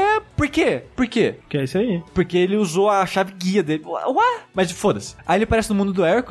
Aí enquanto você tá se aventurando lá, começa a aparecer os grandes vilões da história. Aparece o Ansem, aparece o vilão do 2, aparece um monte de gente foda. Aí eles batem papo de boa. E o cara aparece do nada e vai embora do nada. Tipo, o cara apareceu pra falar, tipo, uma frase e ir embora. O que que tá acontecendo? Mas é, mas é porque os, o, o- Como é que o- esse cara. Não, eu lembrei uma coisa que me incomodou também. O Sora tá fazendo umas paradas muito loucas lá. Aí o cara aparece do nada. Tipo, aparece, tipo, um portal negro assim, aparece. Sora, você tá fazendo bosta, que você quer fazer isso, isso e aquilo e tudo mais. E o portal vai embora. Tipo, como é que o cara sabe o que o Sora tá fazendo, velho? E tipo. É ele- fofoca, é como é- X9 e as vizinhas fofoqueiras. como é que ele sabe que o Sora tá aqui? Como é que ele sabe que o Sora tá fazendo, pensando o que vai fazer? E ele tem o poder pra ir em qualquer lugar do mundo, no momento que ele quiser, a hora que ele quiser. É? É, Os caras da organização têm esse, né, esse portal aí, mas eles são convenientes, eles só funcionam quando eles precisam. Esse é meu- um dos meus problemas principais com a história. Ela acontece porque tem que acontecer sem contexto e sem motivo e usando termos que são simples da nossa vida do cotidiano, mas eles corrompem aquilo por um significado maluco. Mas beleza. Lá no comecinho você vai pro mundo do Hércules. Ó, eu vou falar dos, dos que eu fui aqui, só fui três por enquanto. Mas sei quatro, porque tem uma hora que você- ele pede pra você escolher dois, eu escolhi pro Toy Story, em vez da Rapunzel. Mas você vai pro mundo do Hércules, é bem longo o mundo do Hércules. Fiquei surpreso. Aí depois você vai pra Twilight Town, eu acho, alguma Sim, coisa assim. Twilight Town, que é a cidade do Roxas lá. Do 2. Isso. Aí depois você tem que escolher se você vai pra Toy Box, né, que é o mundo do Toy Story, ou pro mundo da Rapunzel. E eu não tô terminando o Toy Box, acho que tô no finalzinho dela agora, depois pra Rapunzel, e é, foi isso que eu fiz. Joguei umas 9 horas do jogo, mas dito isso, provavelmente 9 horas você já deve quase terminar ou terminar o mundo da Rapunzel. É que eu descobri, spoilers, o final verdadeiro de Kingdom Hearts tem que pegar coletáveis pra, pra acontecer. Justo. Então eu tô pegando os coletáveis. Ok. Porque, porque eu vou terminar esse jogo. Ok. Eu coloquei isso pra mim, que tipo, eu quero estar presente no suposto fim disso aqui, sabe? Sim. Eu quero tentar levar essa, isso a sério. É, então. Não, eu- eu não quero fala isso que aí o Bruno vai querer também. Vai gastar Porque- 300 reais essa porra. Porque eu quero fazer parte dessa Eu história. também, eu sabe? também, cara. Tipo, assim, eu, eu, tô, eu tô num processo, sabe? Eu vou, eu tô zerando o 2, eu vou zerar o, o, o Burst by Sleep e aí eu vou pro 3. E aí, eventualmente, eu quero ir no Dream Drop Distance ainda e, e os outros lá e tal. O cartão tá negativo, gente. Não faz isso. Sushi não leva a sério. Assim, eu vou levar a sério daquele jeito. Tipo, eles abrem a boca, eu viro o olho e. Exato, porque se não, se não for pra levar a sério, aí não É. joga, eu mas, acho. eu tô, mas o negócio é, eu tô jogando tentando entender. Tentando. Exato, esse que é, é o levar a sério, exato. É, é. Não que eu vou achar genial, mas eu tô tentando compreender. Tô tentando pegar as peças e É, tipo, tudo. quando alguém fala uma parada que parece que nem a, a- o seu coração vai ser a sua chave guia e tudo mais, você não simplesmente ri e desliga o videogame, você tenta entender o que, que aquilo significa, esse que é o lance. Não, eu confesso que eu realmente eu parei o jogo ali e falei, cara, o que, tá acontecendo? Peraí. E essa frase volta depois. E não faz men e não, e não faz mais sentido. E jogando agora, eu tive um apreço com Kingdom Hearts, tipo o que eu tive com o Smash. Ah, pelo amor de Deus. Eu aprecio a parte técnica, sabe? Eu, apre Sim. eu aprecio Assim, os detalhes, a construção dos mundos, o carinho pelas coisas que eles estão usando. O jogo tá lindo. É. Você vê esse daí de Toy Story, você vê que é o filme? Não, é mais bonito que o primeiro filme. Sim, com certeza, mas também não. Essas partes eu acho muito legal. Tem um momento que acho que assim que você teletransporta pro mundo, o jogo não te fala que é o mundo do Hércules que você tá indo. Tipo, só teletransporta ela preta. Aí aparece uma chama que ela parece muito uma chama animada 2D. É muito bem feita. Aí, tipo, a- afasta assim, é o Hades. Tipo, ele fazendo um foguinho lá e tal. E, tipo, é muito bem feito o fogo, cara. Então, a maneira que o Hades é animado e tal é muito o que é na animação. desenho, Exato. Essa atenção a detalhe aos personagens, a maneira que eles tentam encaixar os personagens na, na trama do Kingdom Hearts, é, os vilões, o mundo. É muito legal como tudo isso é usado. Mas, cara, a história, velho, não consigo. Ela- Eu não consigo. Ela, não- ela não me prende pra, pra, tipo, ir, sabe? Mas e bater nos monstros? Todo mundo fala que é a melhor. todo- Inclusive, fiquei sabendo que Kingdom Hearts 2 é o melhor action RPG já feito na história da humanidade. É, o que Falaram no. Twitter, eu. Porque eu tava jogando, quando eu tuitei aquilo, eu acho que eu tinha terminado a parte do, do, do mundo do Hércules. Que eu, eu acho bem ruim o, o chefe dessa área. E enquanto eu jogava, tipo, eu não gosto da movimentação do personagem. Ele tem duas coisas estranhas, que tipo, ao mesmo tempo que ele é solto demais, ele parece que é meio awkward de andar com ele. Por exemplo, quando você pega jogo, um jogo, terceira pessoa, você gira o analógico assim, o seu personagem, ele ou vai girar em torno de si mesmo, ou vai meio que, é, meio que perseguir o próprio rabo, né? Fazer um círculo. Exato. O Ezio fica dançando. Kingdom Hearts, o personagem buga. É, é muito estranho, porque ele não vai, ele não gira, ele tenta ir pra, tipo, diagonal, pra um lado, pra baixo. É como se ele é, falhasse os inputs entre algumas direções, quando você tenta girar o analógico assim. Porque meio que ele começa uma animação, aí ele não sabe o que fazer, ele começa outra animação, não sabe. É um, é um sentimento muito estranho quando você faz isso. Mas, quando você fala, vou pra frente, o personagem, ele dispara, ele não tem, ele não ganha velocidade. Ele é a velocidade, o tempo todo a velocidade máxima. É que ele é muito forte. E eu acho o personagem não é gostoso de andar com ele, sabe? O fio dele, o peso dele, o impacto enquanto você luta não é gostoso, tipo, não é satisfatório. E a câmera, a maneira que ela funciona, ela basicamente só gira no eixo X. Ela, Ah, se tá. você quiser, você pode ir pra cima e pra baixo, pras diagonais e tal, mas ela é meio que travada só na horizontal. Tipo, você se você colocar só um pouquinho pra cima, ela nem vai. Você tem que querer que ela vá pra cima, sabe? Parece que é um jogo de PS2 que fizeram, tipo Spiral. Aham, parece que aham, fizeram um remaster. É, parece- não, parece que fizeram um remake idêntico. Ou o Shadow of Colossus, Uhum, uhum. sabe? Só que não parece satisfatório, sabe? Parece que a gente já, já aprendeu a fazer melhor isso, sabe? O impacto, a movimentação, o peso do personagem, essas coisas. E eu tava achando tudo tão, sei lá, solto e meio sem graça, sabe? O que você faz. E eu comentei isso, tipo, nossa, tipo, o combate parece que parou no tempo, não evoluiu e tal, não sei lá o que. E sério, muita gente veio comentar que acha o combate de Kingdom Hearts 2, principalmente, o melhor combate de RPG de ação, alguns dizendo que é o melhor combate de ação. E eu fiquei, assim, De toda a história dos videogames. eu fiquei assim, ó, bem surpreso. Porque, tipo, o combate no- do 2, pelo menos, e do, do, do 3, no caso, né, que eu tô jogando agora, que falaram que ele é bem próximo do 2, né? Ele parece que jogou fora algumas alterações que outros jogos fizeram e ficou mais próximo do 2. É, não sei. Foi o que falaram. Ele não é ruim, sabe? Não é uma parada que, tipo, Devil May Cry 2. Mas, tipo, que nem eu falei, o Sora em si, eu não acho gostoso andar com ele. O impacto do ataque nos inimigos não é muito gostoso. Fazer combo, essas coisas, é só, tipo, né, apertar X. A ideia do menu, até hoje, eu acho bizarríssima. Mas aí, o combate, os inimigos não ajudam. Porque, tipo, eu já falei várias vezes, né? O combate não é só o seu personagem, é a dança que você faz com os inimigos. E os inimigos, o combate é sempre muito bicho. É tipo, é Heartless Nobody normal, assim, pequeno, tem uns 15 na Sim, tela. bastante. é. É difícil você focar no inimigo só, porque o, o jogo, ele escolhe quem você vai dar autolock, a não ser que você aperte o botão pra dar lock específico em alguém. Então, eu acho impreciso o combate do jogo. É muito bicho, não é difícil acompanhar os bichos. Eles não têm tells muito claros pra você prever o que eles vão fazer e esquivar. Então, se você quer tentar jogar safe, tipo, sem tomar dano, tentar jogar certinho, entre aspas, do que eu joguei até agora, você não vai reagir ao inimigo. Você tem que prever o inimigo. Hum. Então você vai, tipo, dar uns três ataques e esquiva do nada. Pra caso alguém me ataque. Porque tem tanto bicho que você não consegue ver tudo. E mesmo o bicho que você tá atacando, às vezes ele vai só sair do stun ali e te atacar na hora. Então, Você acha que ele tem alguma coisa do Final Fantasy XV, assim? Em questão de eu acho que é o engine? contrário, na real. Não, Ah. ele, não, Engine, é- ele é, é Unreal Ah, 4. Ah, é E verdade. o, e o Final Fantasy XV é aquela Luminous lá que a Square já até abandonou, eu acho. Mas o, o- na verdade é o contrário, né? O Final Fantasy XV é bem Kingdom Hearts em, em- em relação ao combate. E assim, eu acho os dois tão ruins quanto um ou outro, sabe? Eu não gosto do combate de Final Fantasy XV também. É que assim, pelo menos o Final Fantasy XV, eu gostava do, do jeito que ele fazia a animação. A animação do Final Fantasy XV, ela, ela me parecia uma animação muito moderna. Mas é bonito, hein? Essas magias desse jogo é muito irado, hein? Não, o jogo visualmente é bonito, os efeitos são bonitos. Tipo, tem um monstro que ele é tipo um. O último do Final Fantasy, né? Que é, ele é um bicho quadrúpede com, com um torso, tipo um minotauro, só que um dragão. E ele, no mundo do Toy Story, ele é um bonecão. Só que como ele é um bonecão, aqueles grandões meio que desengonçados, ele se move meio que travadinho, sabe?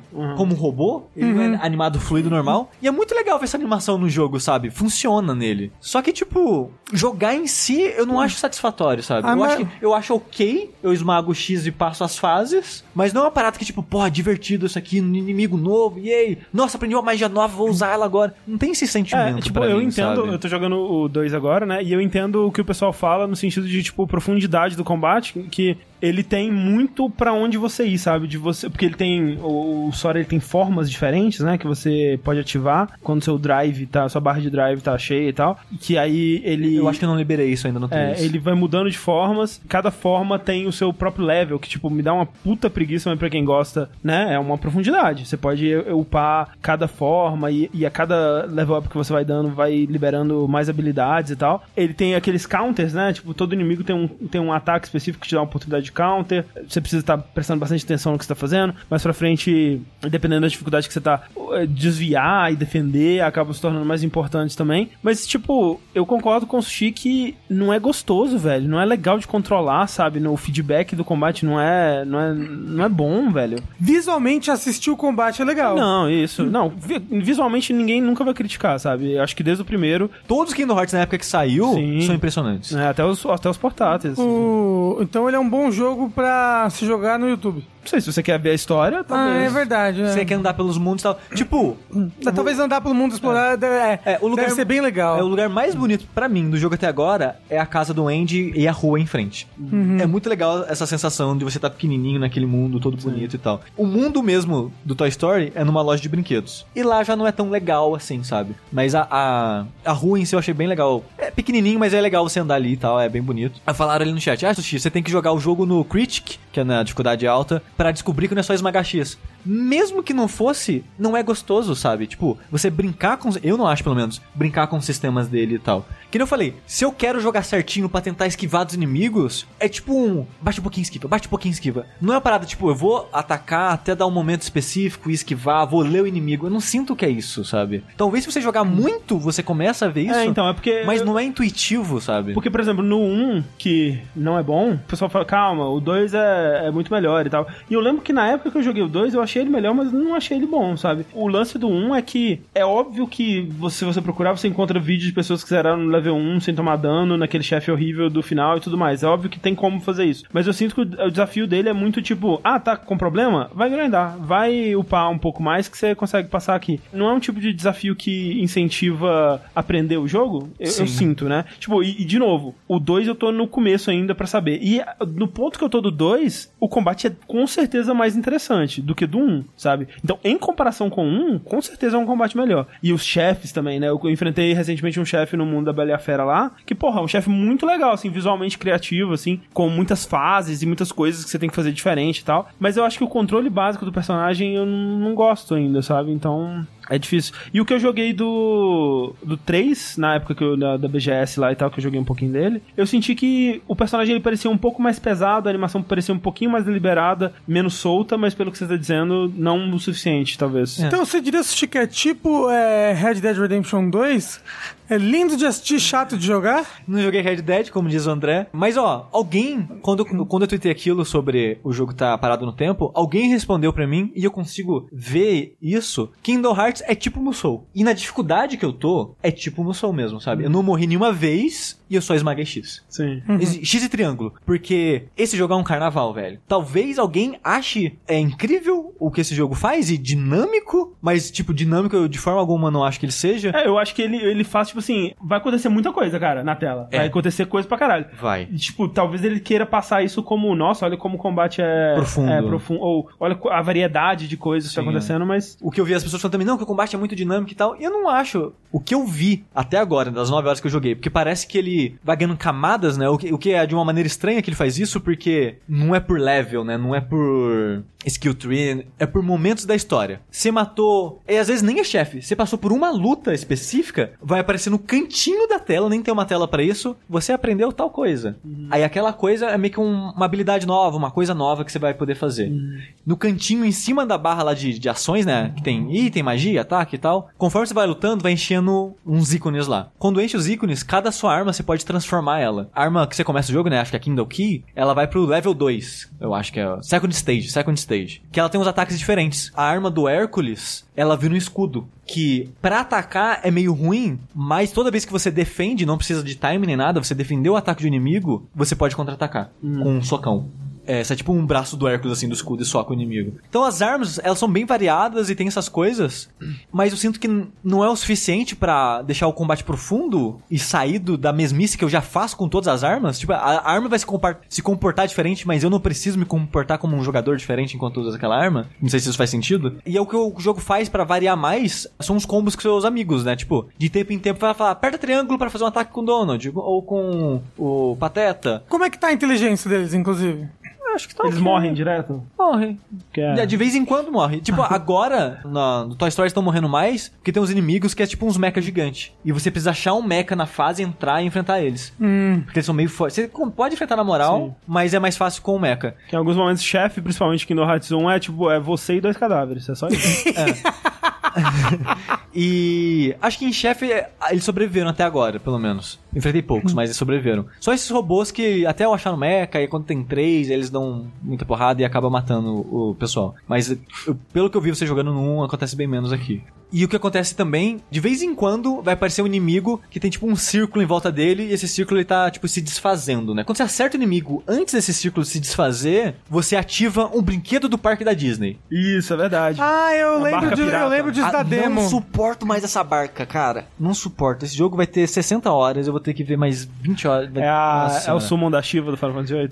Tipo isso, porque quando você não escolhe qual brinquedo da Disney vai vir, você ataca o inimigo, eu acho que é de acordo com o inimigo que você atacou. Aí aparece apareceu lá, aperte triângulo para summonar tal. Por exemplo, você summonou bar- a barca, tipo a barca pirata, né? Que, Tipo, de qualquer barca de diversão que você tenha, que ela vai ficar parada naquele eixo, balançando igual um pêndulo pra frente e pra trás, pra frente e pra trás. Aí você tem que apertar X, ela vai pra um lado. Aí você aperta X, ela vai pro outro. Aí você aperta X, ela vai pro lado. E, né, e vai fazendo isso daí. Conforme você vai fazendo isso, vai acertando os inimigos, aí o jogo trata como um minigame, que tem pontuação, você vai fazendo múltiplos por acertar vários inimigos e coisa do tipo. Aí tem a barrinha do especial que tá acabando. Você pode cancelar assim que você quiser, ou esperar a barra chegar no final e cancelar ela apertando o triângulo de novo pra dar o finish. E a barca começa a girar pra caralho, girar pra caralho, jogar vários orbs de. que eu acho que é dano de água, que parece água, e é isso. Só que, cara, 90% dos, dos brinquedos que, eu- que eu invoco é essa barca. E ela não acerta ninguém, porque ela fica parada, balançando pra frente e pra trás, e os inimigos ficam longe. Aí não mato ninguém. É impressionante. Parece muito bom. Aí tem os outros brinquedos, que é tipo aquele que é as xícaras. Sim, que é sim. tradicional ter no Brasil também e tal, né? Que cada personagem do seu grupo vai ganhar uma xícara e vão ficar quicando pelo mundo, batendo os inimigos. E o finish vocês juntam e ficam girando num eixo só e fazendo uma onda de impacto, acertando todos os inimigos. Na demo tinha uma montanha russa. A montanha russa. Durante o boss É- do Hércules. Exato, é lá, acho que é específico daquele chefe, Ah. ou pelo menos de alguns chefes. Porque é muito dele pra você ficar voando em volta dele. Uhum. Mas tem, tipo, há um carrinho que você atira nos inimigos, tem umas outras situações assim. E é, tipo, é visualmente legal porque parece que é tudo feito de. daquelas, daqueles tubos de neon, sabe? Uhum. É tudo muito brilhoso, é colorido e tal, muitos efeitos e brilhos e partículas na tela. Mas eu sinto que é, tipo, pra fingir profundidade no jogo, sabe? Só pra você parar de esmagar X e você fazer outra coisa. Você tá num minigame durante Dá o combate. É. Só que ao mesmo tempo deixa o combate mais fácil ainda, porque você não toma dano enquanto você tá fazendo essas paradas, sabe? Então eu, eu, eu, eu não sei. Você acha que talvez seja melhor começar numa dificuldade mais alta? Eu agora vou no normal mesmo, foda-se. Aham, aham. Mas. Não pode mudar no meio do jogo? Eu não sei, mas eu não, eu não. Que eu falei, o combate ele não me parece gostoso o suficiente pra eu querer dominar ele. Eu sinto que se ele ficar difícil ao ponto que eu vou ficar morrendo. Porque você ficar frustrado, vai ser Exato. só- não vai ser difícil, vai ser frustrante. só. Exato, pra mim, especificamente. É, então eu vou continuar no normal mesmo, vou seguir no easy. É tipo, sabe o que você sentiu com Nino Kuni? É isso. É uma parada bem rasinha vai. que você vai. O problema no Kuni é que ele me lembrava tanto Tales of, só que no Tales of que eu não precisava fazer nada pra ganhar. Tipo isso. É, pé diz que tá no hard, tá bem fácil ainda. Talvez eu comece no hard, então. Porque realmente, assim, eu, eu fico pensando. é que eu acho que esse critic específico, acho que só libera depois que termina. Sim. O, o 1, pelo menos, cara, a ideia de jogar ele numa dificuldade mais alta do que a normal me dá. um Ânsia de negócio ruim, vômito. Me dá um negócio muito ruim, assim, sabe? Porque. Nossa, imagina. Um jogo que eu vou precisar grindar ainda mais. Eita, falaram que eu posso girar a barca fora, fora balançar. Isso aí muda, muda tudo. Game changer. Então agora o Sushi recomenda aqui no Hard 3. É. O negócio é, que eu falei, não importa o que eu falo aqui, quem quer já quer, quem não quer não quer, sabe? Tem gente em cima do muro, de fato tem. É. Mas assim, eu só tô nisso porque eu quero fazer parte dessa experiência, sabe? Aproveitar que saiu agora, jogar enquanto tá fresco e ver essa história em teoria se fechando agora. E é por isso que eu tô jogando ele. Que história. Ah, eu quero saber o que acontece. É, eu quero também, saber. cara. Eu quero. Não quero saber É também. que a história de Kingdom Hearts é sempre. Sempre que alguém fala uma informação dela pra mim, eu falo, não é possível. Exato. essa é essa, essa é essa. Mas é tipo o André jogando Assassin's Creed Isso. depois que soube o É final isso, louco Mas lá. é isso mesmo, É, cara. Mas é exa- exata a sensação, só que o tempo todo. Ao mesmo tempo que ela é ridícula, quando alguém me fala, eu falo, cara, eu preciso jogar isso, porque eu, eu preciso ver isso acontecendo. É. E quando eu vejo, não valeu a pena, mas dá aquela sensação que eu quero ver isso acontecendo. Sim. Mas é isso, Kingdom Hearts tá tipo, é ok de jogar, os mundos são bonitos, a trilha é muito boa, a história é uma loucura. Fechou. E a jogabilidade, Deus me livre. É, o- no caso, o Sushi tava lendo atrás da capa do jogo aqui. Que tem- É, isso que tá escrito, na Tá verdade. atrás da capa do jogo.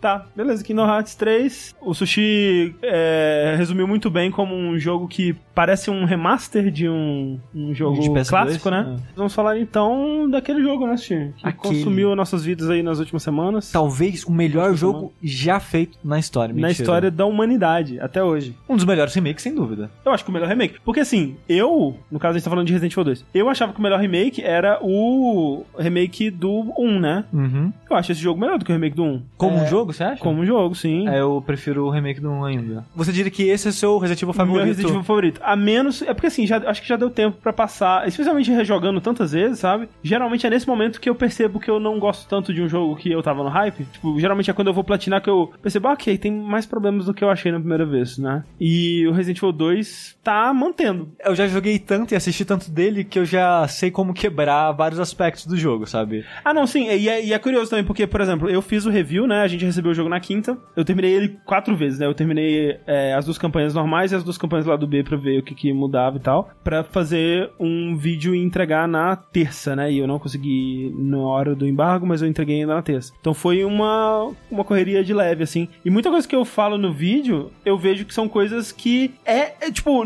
não acho que que é ruim que esteja no vídeo, porque essa é a impressão que você vai ter quando você jogar da primeira vez. Mas são coisas que, depois de ter jogado tantas vezes, a gente já começa a enxergar a Matrix por trás do jogo. Por exemplo, agora eu sei que não necessariamente você precisa tirar a cabeça de um zumbi pra matar ele. Não existe a pocinha de sangue, mas existe um tel que te conta, ok, esse zumbi nunca mais vai levantar, independente dele estar sem a cabeça ou não. Então tem coisas como essa que, tipo, eu teria que ter jogado muito mais vezes pra poder colocar no vídeo e- e, acabou é. não entrando. Eu já assisti algumas pessoas fazendo streaming e sempre que o inimigo faz esse tel, a pessoa nunca saca continua atirando, continua dando facada ou o que Sim, seja, sabe? sim. Então, tipo, é só com. Depois de você ver isso muitas vezes que você. Ah, pô, é isso. Sim, sim, sim.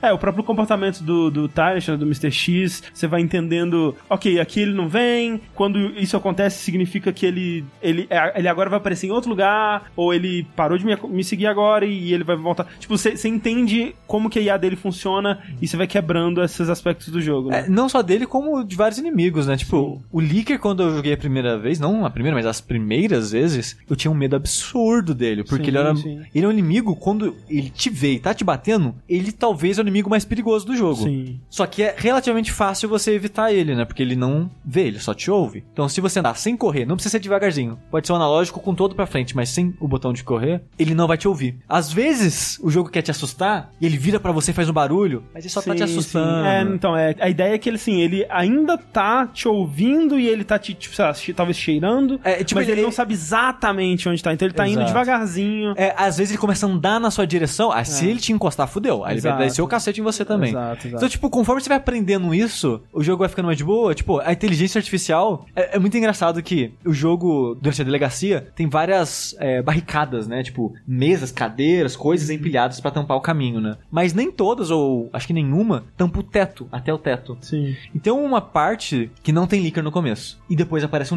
E teve um. Direto, eu voltava lá um pouquinho depois e tinha um outro leaker. Eu falei, mas eu já, já matei. Apareceu outro leaker. Ele vem de outra sala, pelo teto, passando pela fresta entre as barricadas. Sim, sim. Então, tipo, até você aprende essas paradas do comportamento do inimigo, você aprende a forçar ele fazer isso, sabe? É. Então. Mas isso É. é meio que quebrando o jogo, Sim, né? mas assim, o Resident Evil, esse remake, assim, ele é muito parecido com o Resident Evil 2 clássico, refeito na perspectiva do Resident Evil 4, né? Eu acho que o que ele faz de melhor é mostrar que dá pra você fazer um jogo super tenso de survival horror com recursos escassos, com muita inimigos que te dão, te enchem de muita tensão e tudo mais, dentro dessa perspectiva que, né, muita gente achou que Não. Queria muita ação, É, não ia funcionar. que, que para fazer um remake do 2 teria que ser câmera fixa, eles mostraram que não. Tanto é que agora eu fico em dúvida se pra um Resident Evil 8 eu quero assim ou do- no estilo do 7. É, acho que os dois me deixariam bem feliz, na verdade. É que esse foi um jogo melhor, né? Aí faz Sim. Querer mais dele. É, mas não foi pela perspectiva, foi pelo jogo mesmo, sabe? Porque Uhum. o 7, ele tem um começo muito bom, e como a gente tava comentando, né? O começo do 7 ele é melhor que qualquer parte do 2, mas o 7 ele, é,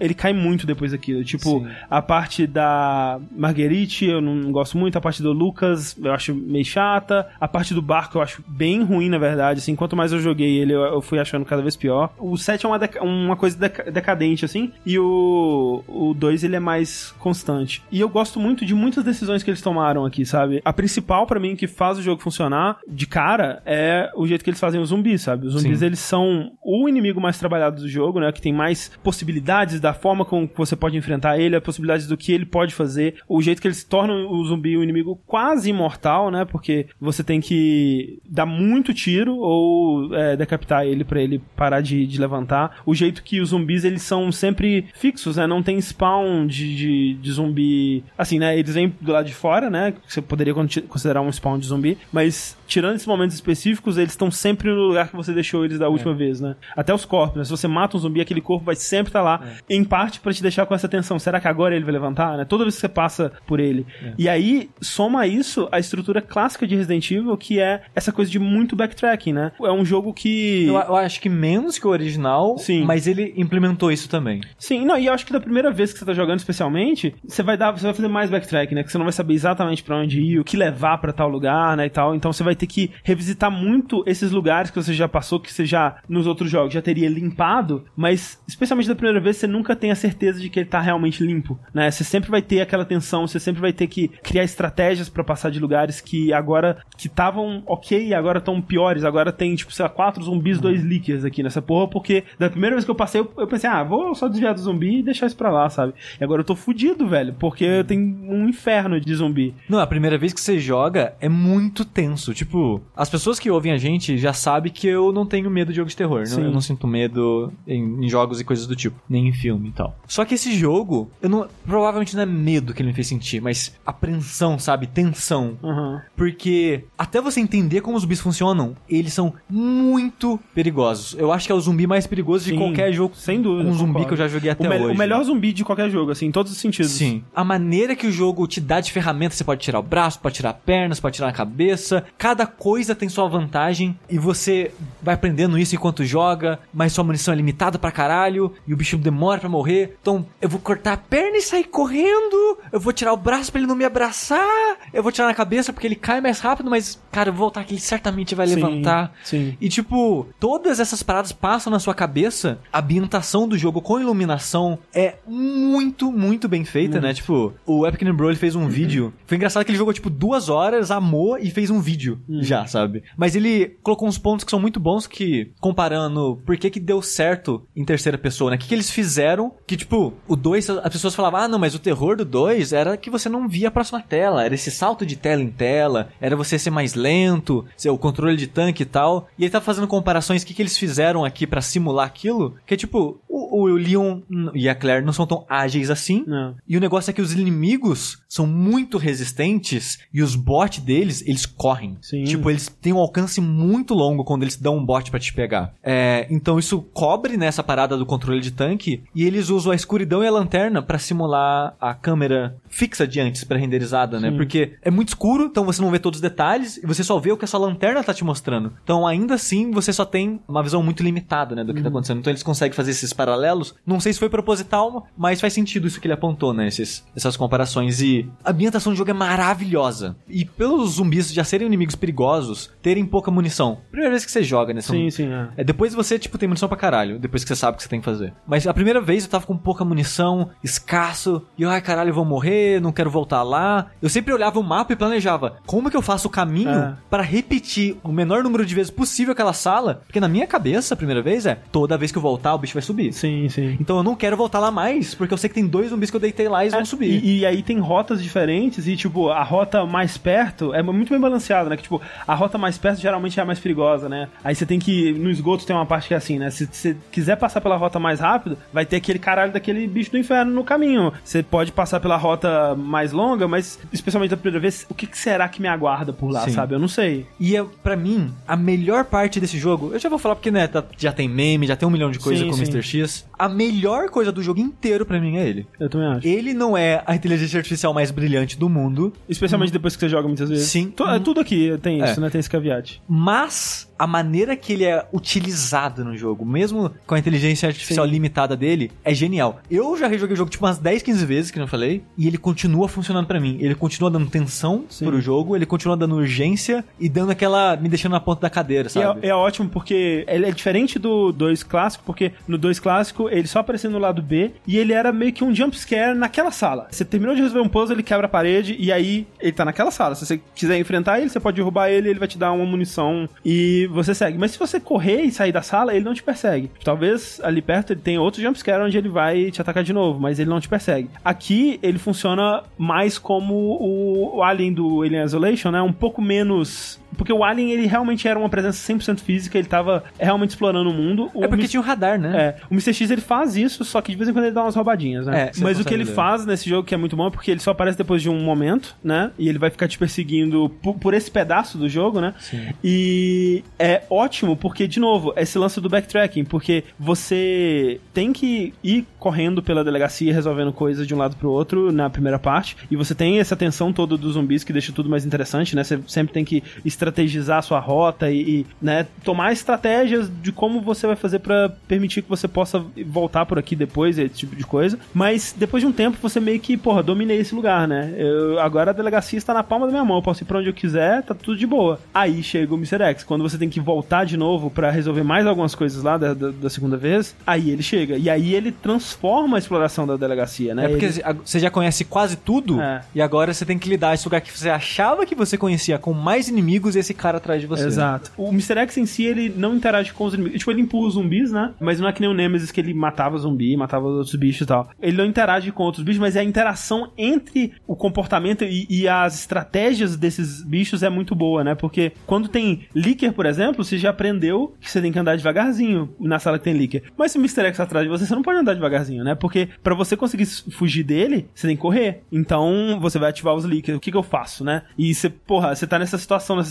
de bico e é, o jogo te coloca muitas vezes nisso e é muito bom. É, a cara. primeira vez que você joga é toda a sala, é isso. É. É, eu até comentei, quando eu tava jogando antes do jogo lançar, né, com o André, num grupo e tal. Tipo, eu encontrei o Mr. X a primeira vez que eu tava jogando. Quase não matei nenhum bicho. Tipo, Aham. matar, matar. Sim. E eu falei, fudeu. Eu tenho uma sala aqui que eu preciso fazer puzzle que leva tempo. Sim. Eu preciso ir lá na puta que pariu pegar um item, depois naquele lugar pegar o item, depois naquele lugar pegar o item. E tem bicho novo, tem bicho que eu não matei. Esse cara tá atrás de mim, minha munição tá acabando.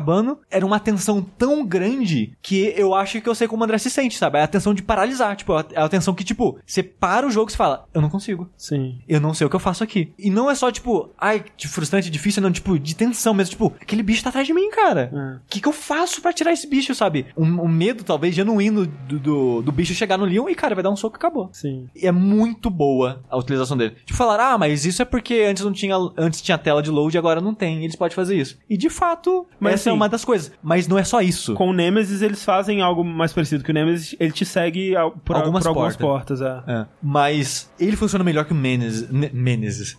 o Nemesis também. E não, e não é só isso, tipo, é a velocidade que ele anda, é a sua exata velocidade de correr. Sim. O som dele atrás de você, o som dele pelas paredes, É. a trilha sonora, É. o fato, a maneira que ele te procura, sabe? Cara, eu tive pesadelos com os passos dele por uma semana. Eu vendo o passo desse cara atrás de Não, mim. é maravilhoso. O som do jogo é muito bom, cara. Ele usa aquela coisa de áudio binaural que o Hellblade usa. Só que, porra, é, é muito bom o jeito do que você consegue localizar o, o, o Mr. X pelos passos, né? Dele Sim. é, no ambiente é muito da hora. Você consegue ouvir, ah, ok, ele, foi- ele passou, ele foi pra lá. Então, É. eu, eu consigo até saber em qual sala ele tá mais ou menos pelo som dele, sabe? Então é, é muito da hora.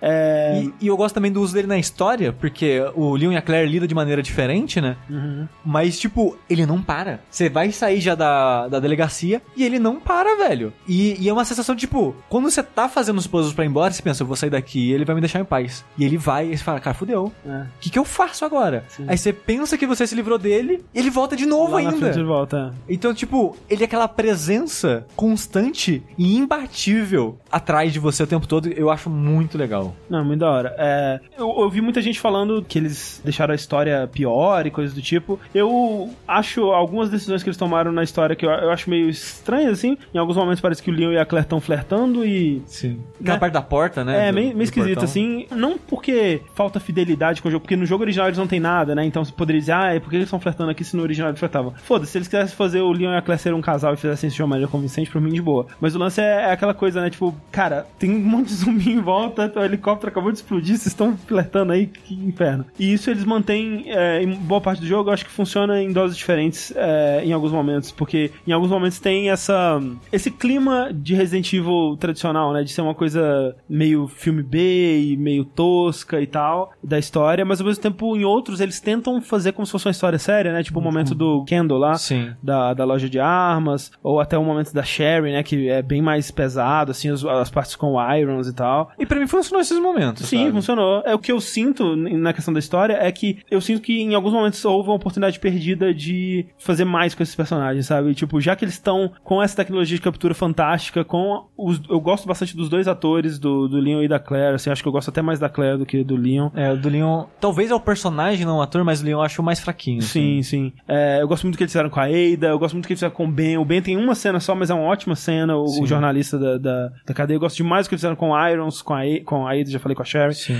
Quase todos os personagens estão mais interessantes aqui. Sim. Até mesmo a, a Net lá Sim, e tal. sim. Só que é a história mesmo, é o que liga esses personagens que ficou meio problemático. Principalmente quando você tenta ligar a história do Leon com a Claire. É, não, isso, é- isso já é outra coisa, mas, tipo, o lance é. Eu sinto que com isso tudo que eles tinham e com esses personagens mais interessantes, eles podiam ter dado uma incrementada a mais na relação entre eles, nas motivações desses personagens. Em alguns eles dão realmente uma incrementada, especialmente nesses personagens mais secundários. Mas acho que o Leon e a Claire, cara, eles estão muito cruz ainda, sabe? Tipo, a Claire ela vai pra cidade pra procurar o Chris, né? E logo ela descobre que o Chris não tá na cidade. E aí, tentando sair dali, ela encontra a Sherry e esse é o objetivo dela. Tipo, a única motivação da, da Claire é salvar a Sherry. Tipo, é uma motivação que dá pra entender, né? Uma criança indefesa nesse mundo do inferno. Mas dava pra fazer mais, sabe? Dava pra integrar ela mais, talvez, com a história do Irons, com essa, esse mistério do orfanato. E o que você tava falando, né? Que talvez seja a coisa que mais me incomoda no jogo, é o jeito que eles fizeram a- as duas campanhas interagirem. Porque no jogo original não era perfeito, né? Mas eles faziam. No começo você podia escolher o Leon A ou a Claire A, que é o Leon e a Claire indo pelo caminho A, né? Tipo, o caminho, vamos dizer, o caminho da esquerda. E quando você zerava com um, você abria o caminho da direita pro outro, né? O Leon ou a Claire B.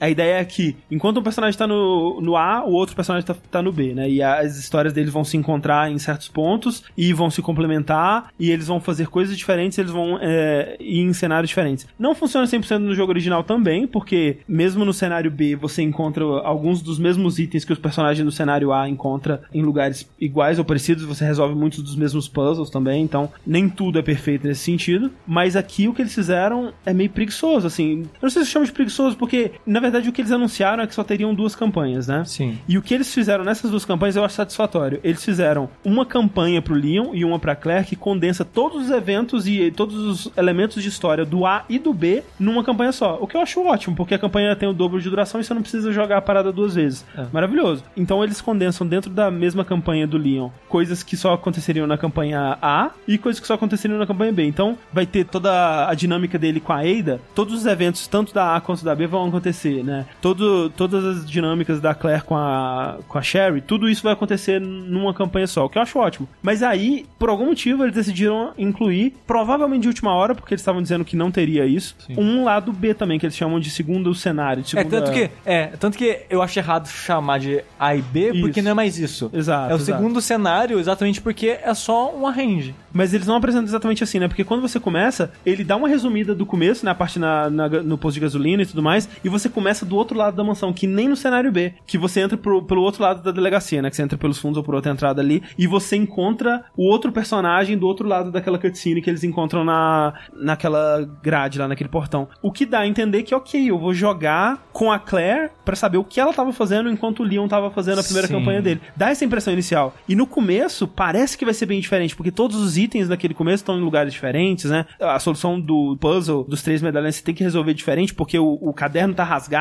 né? Você tem que encontrar uma outra maneira de descobrir a solução dele e tal. Só que parece que acabou o tempo, parece que eles esqueceram ou acabou o tempo de desenvolver isso, porque no esgoto já é idêntico e dali pra frente, tipo, O laboratório muda uma coisa ou outra. uma coisa ou outra, tipo solução de puzzle também, mas pouquíssima coisa, né? E aí no final, o que muda é que você tem o chefão final ali, que também é o chefão final do lado B, né? Mas é decepcionante, sabe? É decepcionante porque eles apresentam como se tivesse rolando um lado B, mas não é. E é triste. Porque, se você parar pra pensar, essa campanha B existe. Porque enquanto o Leon tava fazendo alguma coisa, a Claire tava fazendo outra. E a gente não sabe o que, que é. Sim. E a gente perdeu a oportunidade de ver, sabe, o que que era. Eu entendo que, porra, seria quase como desenvolver dois jogos, E provavelmente o orçamento desse não foi tão grande é, assim. mas porra, tipo, né, não fizesse essa parada que eles fizeram com o segundo cenário, pra dar essa impressão de que vai ser isso, né, então é meio triste. Mas eu acho ok, não me incomoda tanto assim. O que me incomoda mais, na verdade, é como a campanha dos dois não se conectam uma na outra, né? Sim. Tipo, encontro as mesmas pessoas e pra cada um essa pessoa tem um destino diferente, mas ao mesmo tempo eles querem dizer que um dos finais é o verdadeiro. Então acho que no final das contas vai ser tipo, cada pedaço da história dos dois vai estar certo, mas nenhuma história completa por si só vai estar certa. Ah, então, sabe? é isso que eu tô falando, tipo, existe um cenário B, mas a gente não vê ele. Em todas as campanhas que você jogar, muitas das mesmas coisas vão ser feitas pelos dois, né? A maioria das mesmas coisas vão ser feitas pelos dois. né? Tirando alguns pedaços, né, no que mais ou menos no meio ali do jogo que você tem áreas diferentes pros dois, mas é só ali, né? Tipo, não tem nenhum outro momento que eles vão pra é lugares mais diferentes. diferente, É. sim. É, mas, tipo, é muito. O 2 foi muito ambicioso pra época, sabe? Seria Sim. bem difícil fazer o que ele fez hoje em dia. Principalmente que a, a Capcom agora tá fazendo esses jogos de investimento menor melhores do que ela fazia com 5 e 6, por exemplo, Sim. né?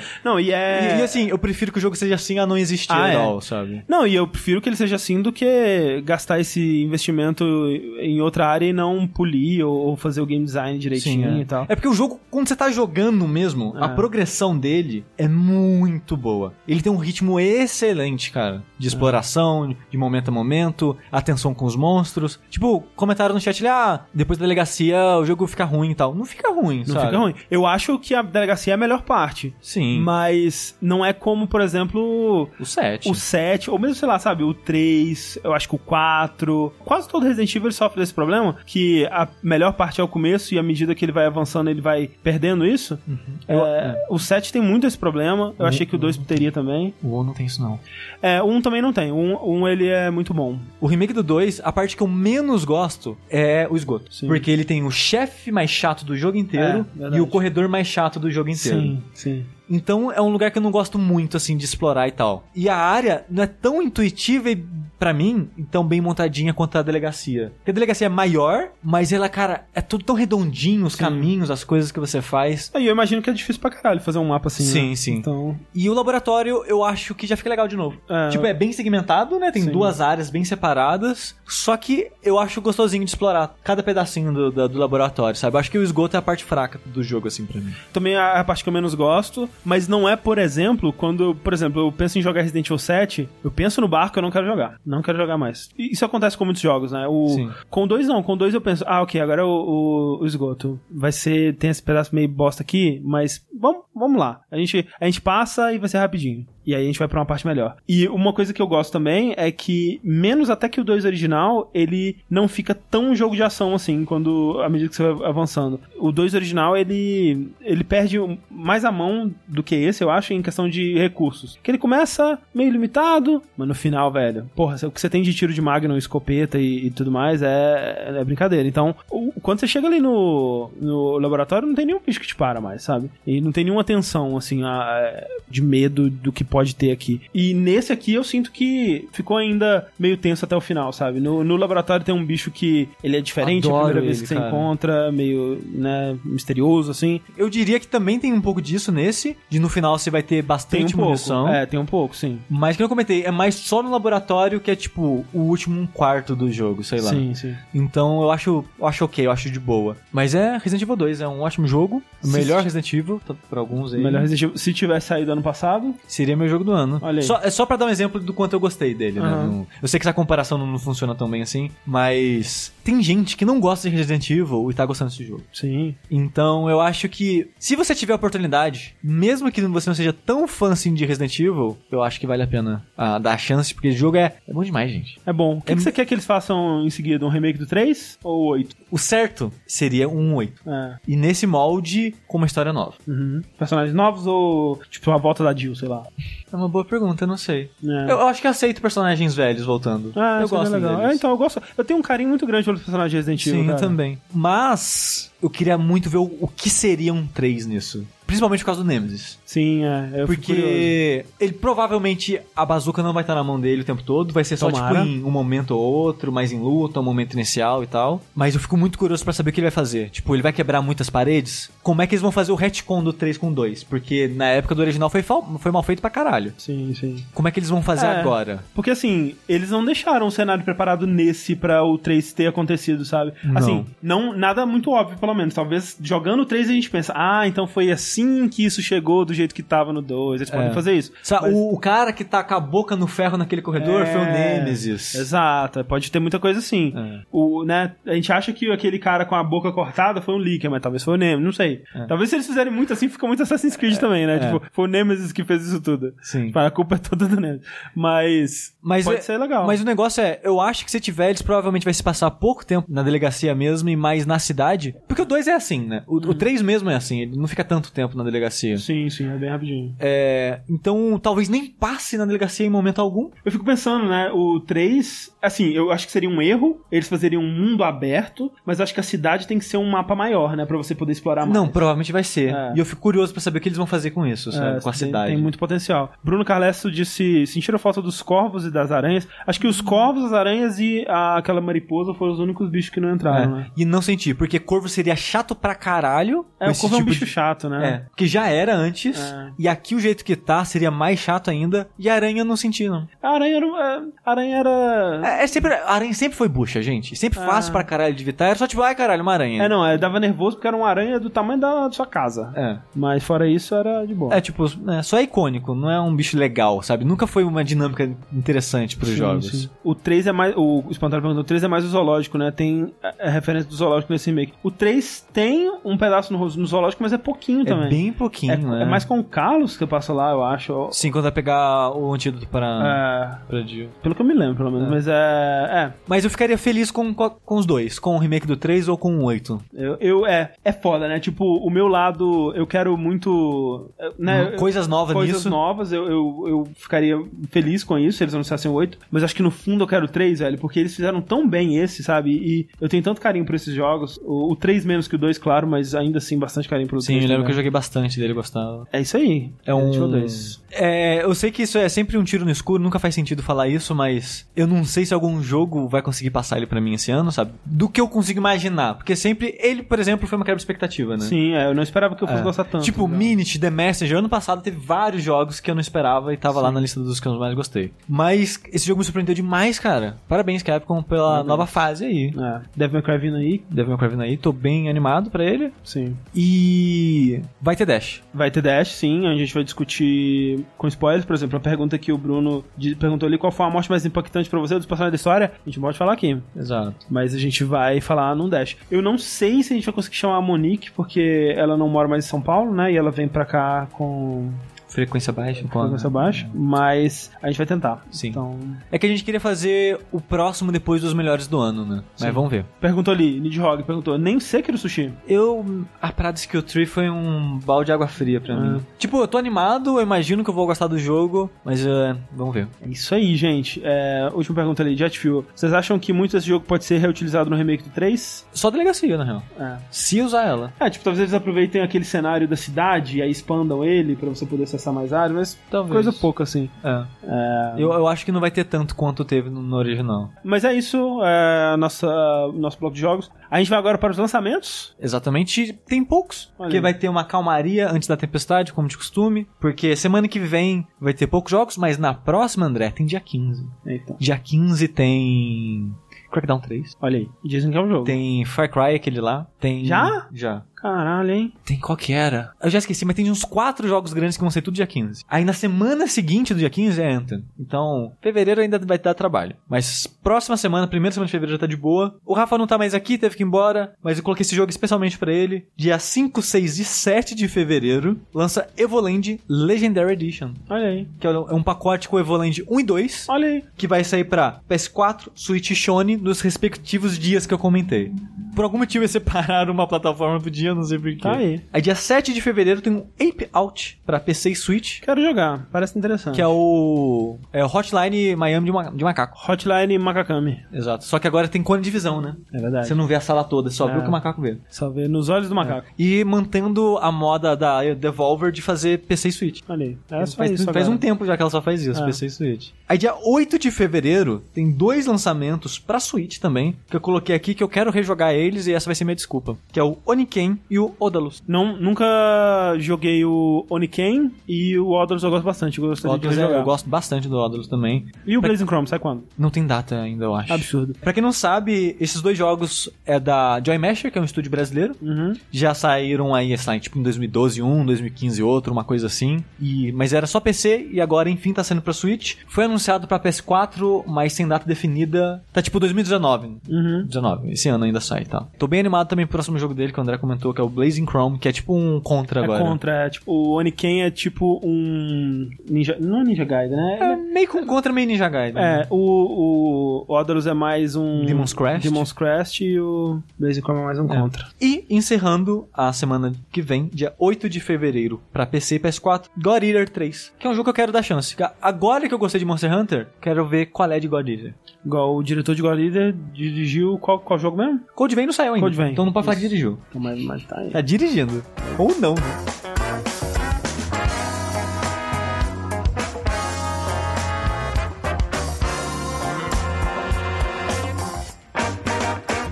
E agora algumas mudanças aqui no Vértice. O podcast extra que a gente tava gravando, né, o Vórtice, que a gente conversa com os padrinhos e responde e-mails e tudo mais, ele não tava dando muito resultado, não tava tendo muito download como um arquivo separado, então a gente decidiu fazer o seguinte, agora que os dois vértices são ao vivo, a gente vai, no final do de jogos, ler os e-mails e comentários que vocês mandam pra gente, e no final do de notícias, a gente vai conversar com os padrinhos pelo Discord. Lembrando que pra você ter acesso a esse grupo do Discord, você precisa contribuir no Patreon a partir de 5 dólares ou no Padrim e no PicPay a partir de 15 reais. Se você já tá contribuindo e ainda não tem acesso ao grupo, manda um e-mail pra mim lá no contato arroba jogabilidade.de que eu te mando as informações. E vamos agora ao episódio do Vórtice que a gente gravou há duas edições atrás do podcast de notícias.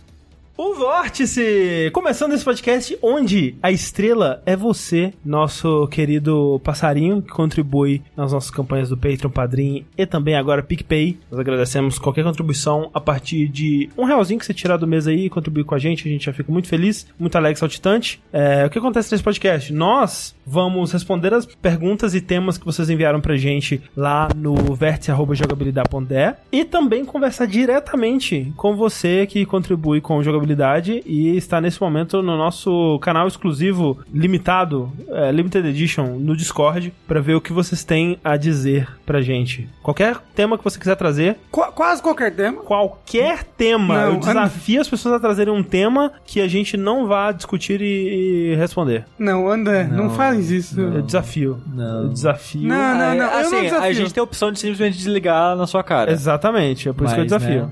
Hoje Já temos pessoas aqui interessadas a, a participar conosco. Então vamos ver aqui o que que o Mateus ele quer fazer. Então como a gente, o que que a gente faz aqui? A gente vai dar o cargo de convidado para as pessoas que se manifestarem no, no, no chat aqui. Com emojis. É, no chat do Discord, no caso. É. É, E aí cabe a pessoa entrar no canal do Vórtice ali pra gente poder falar com você. Então, assim, a gente já deu o cargo pro Mateus e ele precisa entrar agora no nosso canal de voz. Mateus. Vamos lá. Ai, meu Deus, calor, né? Eu tava pensando, está quente, né? Tá quente, quem diria. Tá quente pra um caralho, né? Vamos falar sobre o clima. Vamos falar sobre o clima. Matheus entrou.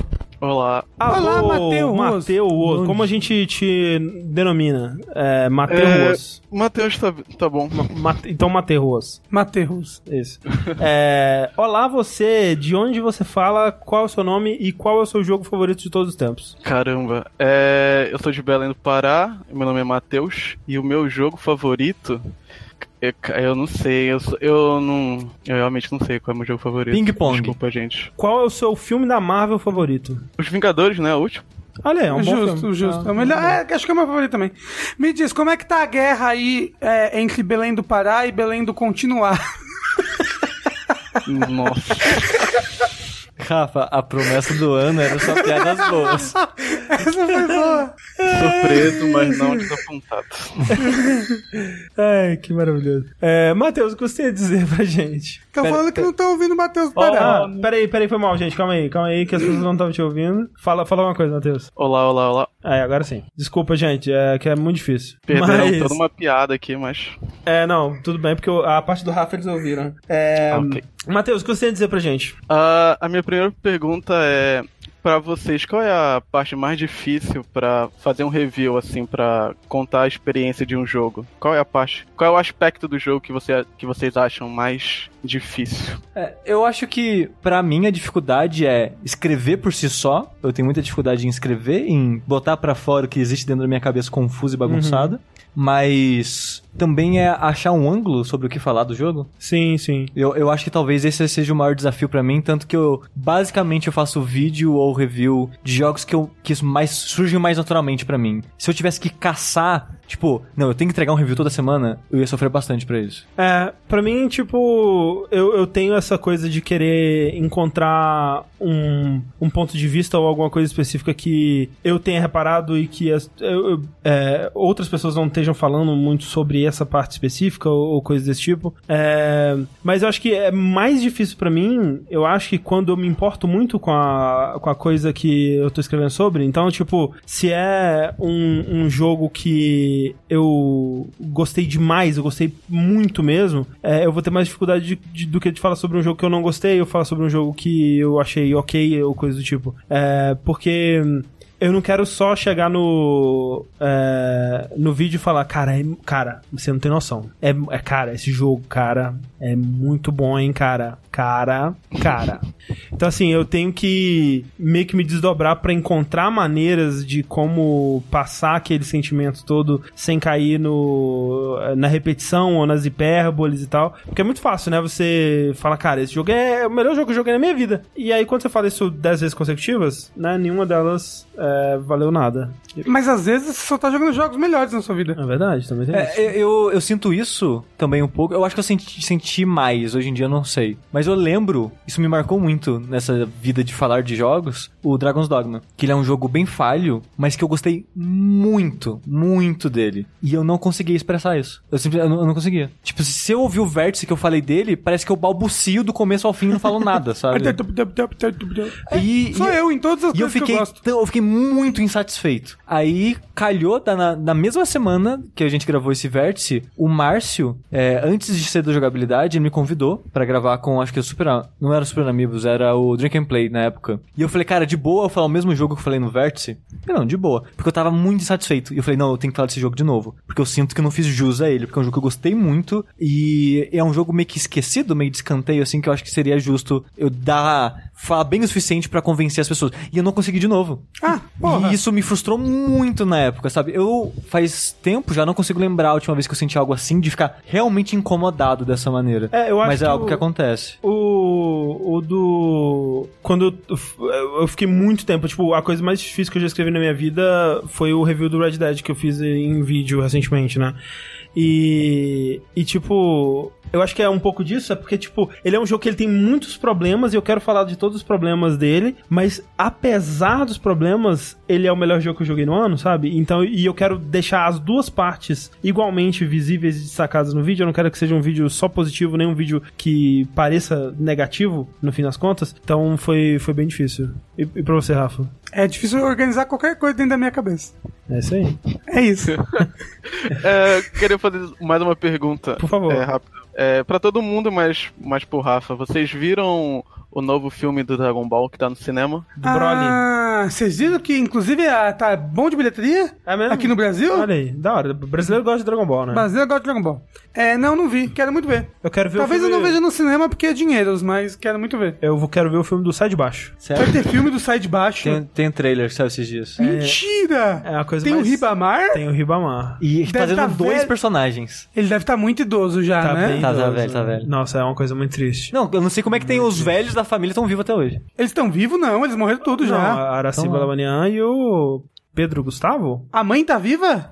Tá, Tá, mano. tá, tá os dois. Ela não morreu? Só, só a faxineira não voltou. O resto todo mundo voltou. A Ela Edileuza. morreu? Não, ela só não quis. Ela falou isso. Eu tô, tô de boa, gente. Tô de boa. É... Caramba, vamos mas- ver nos cinemas daí. Jogabilidade, jogabilidade encontro. Isso, caralho!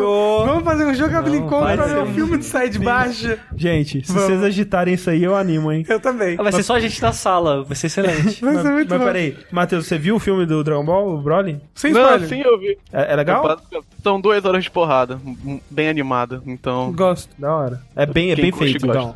Sim, Fa- sim. falando em Sai de Baixo, falando em aquele cara do Sai de Baixo, Ribamar. não, o outro, que era o rico escroto. Na, na verdade, você achava rico e É não era o rico. Caco Antibes. Caco Antibes. O, qual que é o nome do, do ator Miguel mesmo? Falabella. Miguel Falabella, obrigado. Falando em Miguel Falabella, É. Vídeo show acabou. Foi É cancelado. verdade. Esse ano? Sim, foi Acabou o hoje. Anunciaram show. hoje. Eita. André Marques não vai meter emprego. Ele tá. Ele tava no vídeo show ainda? Ele tá atacando de DJ. em algum lugar aí.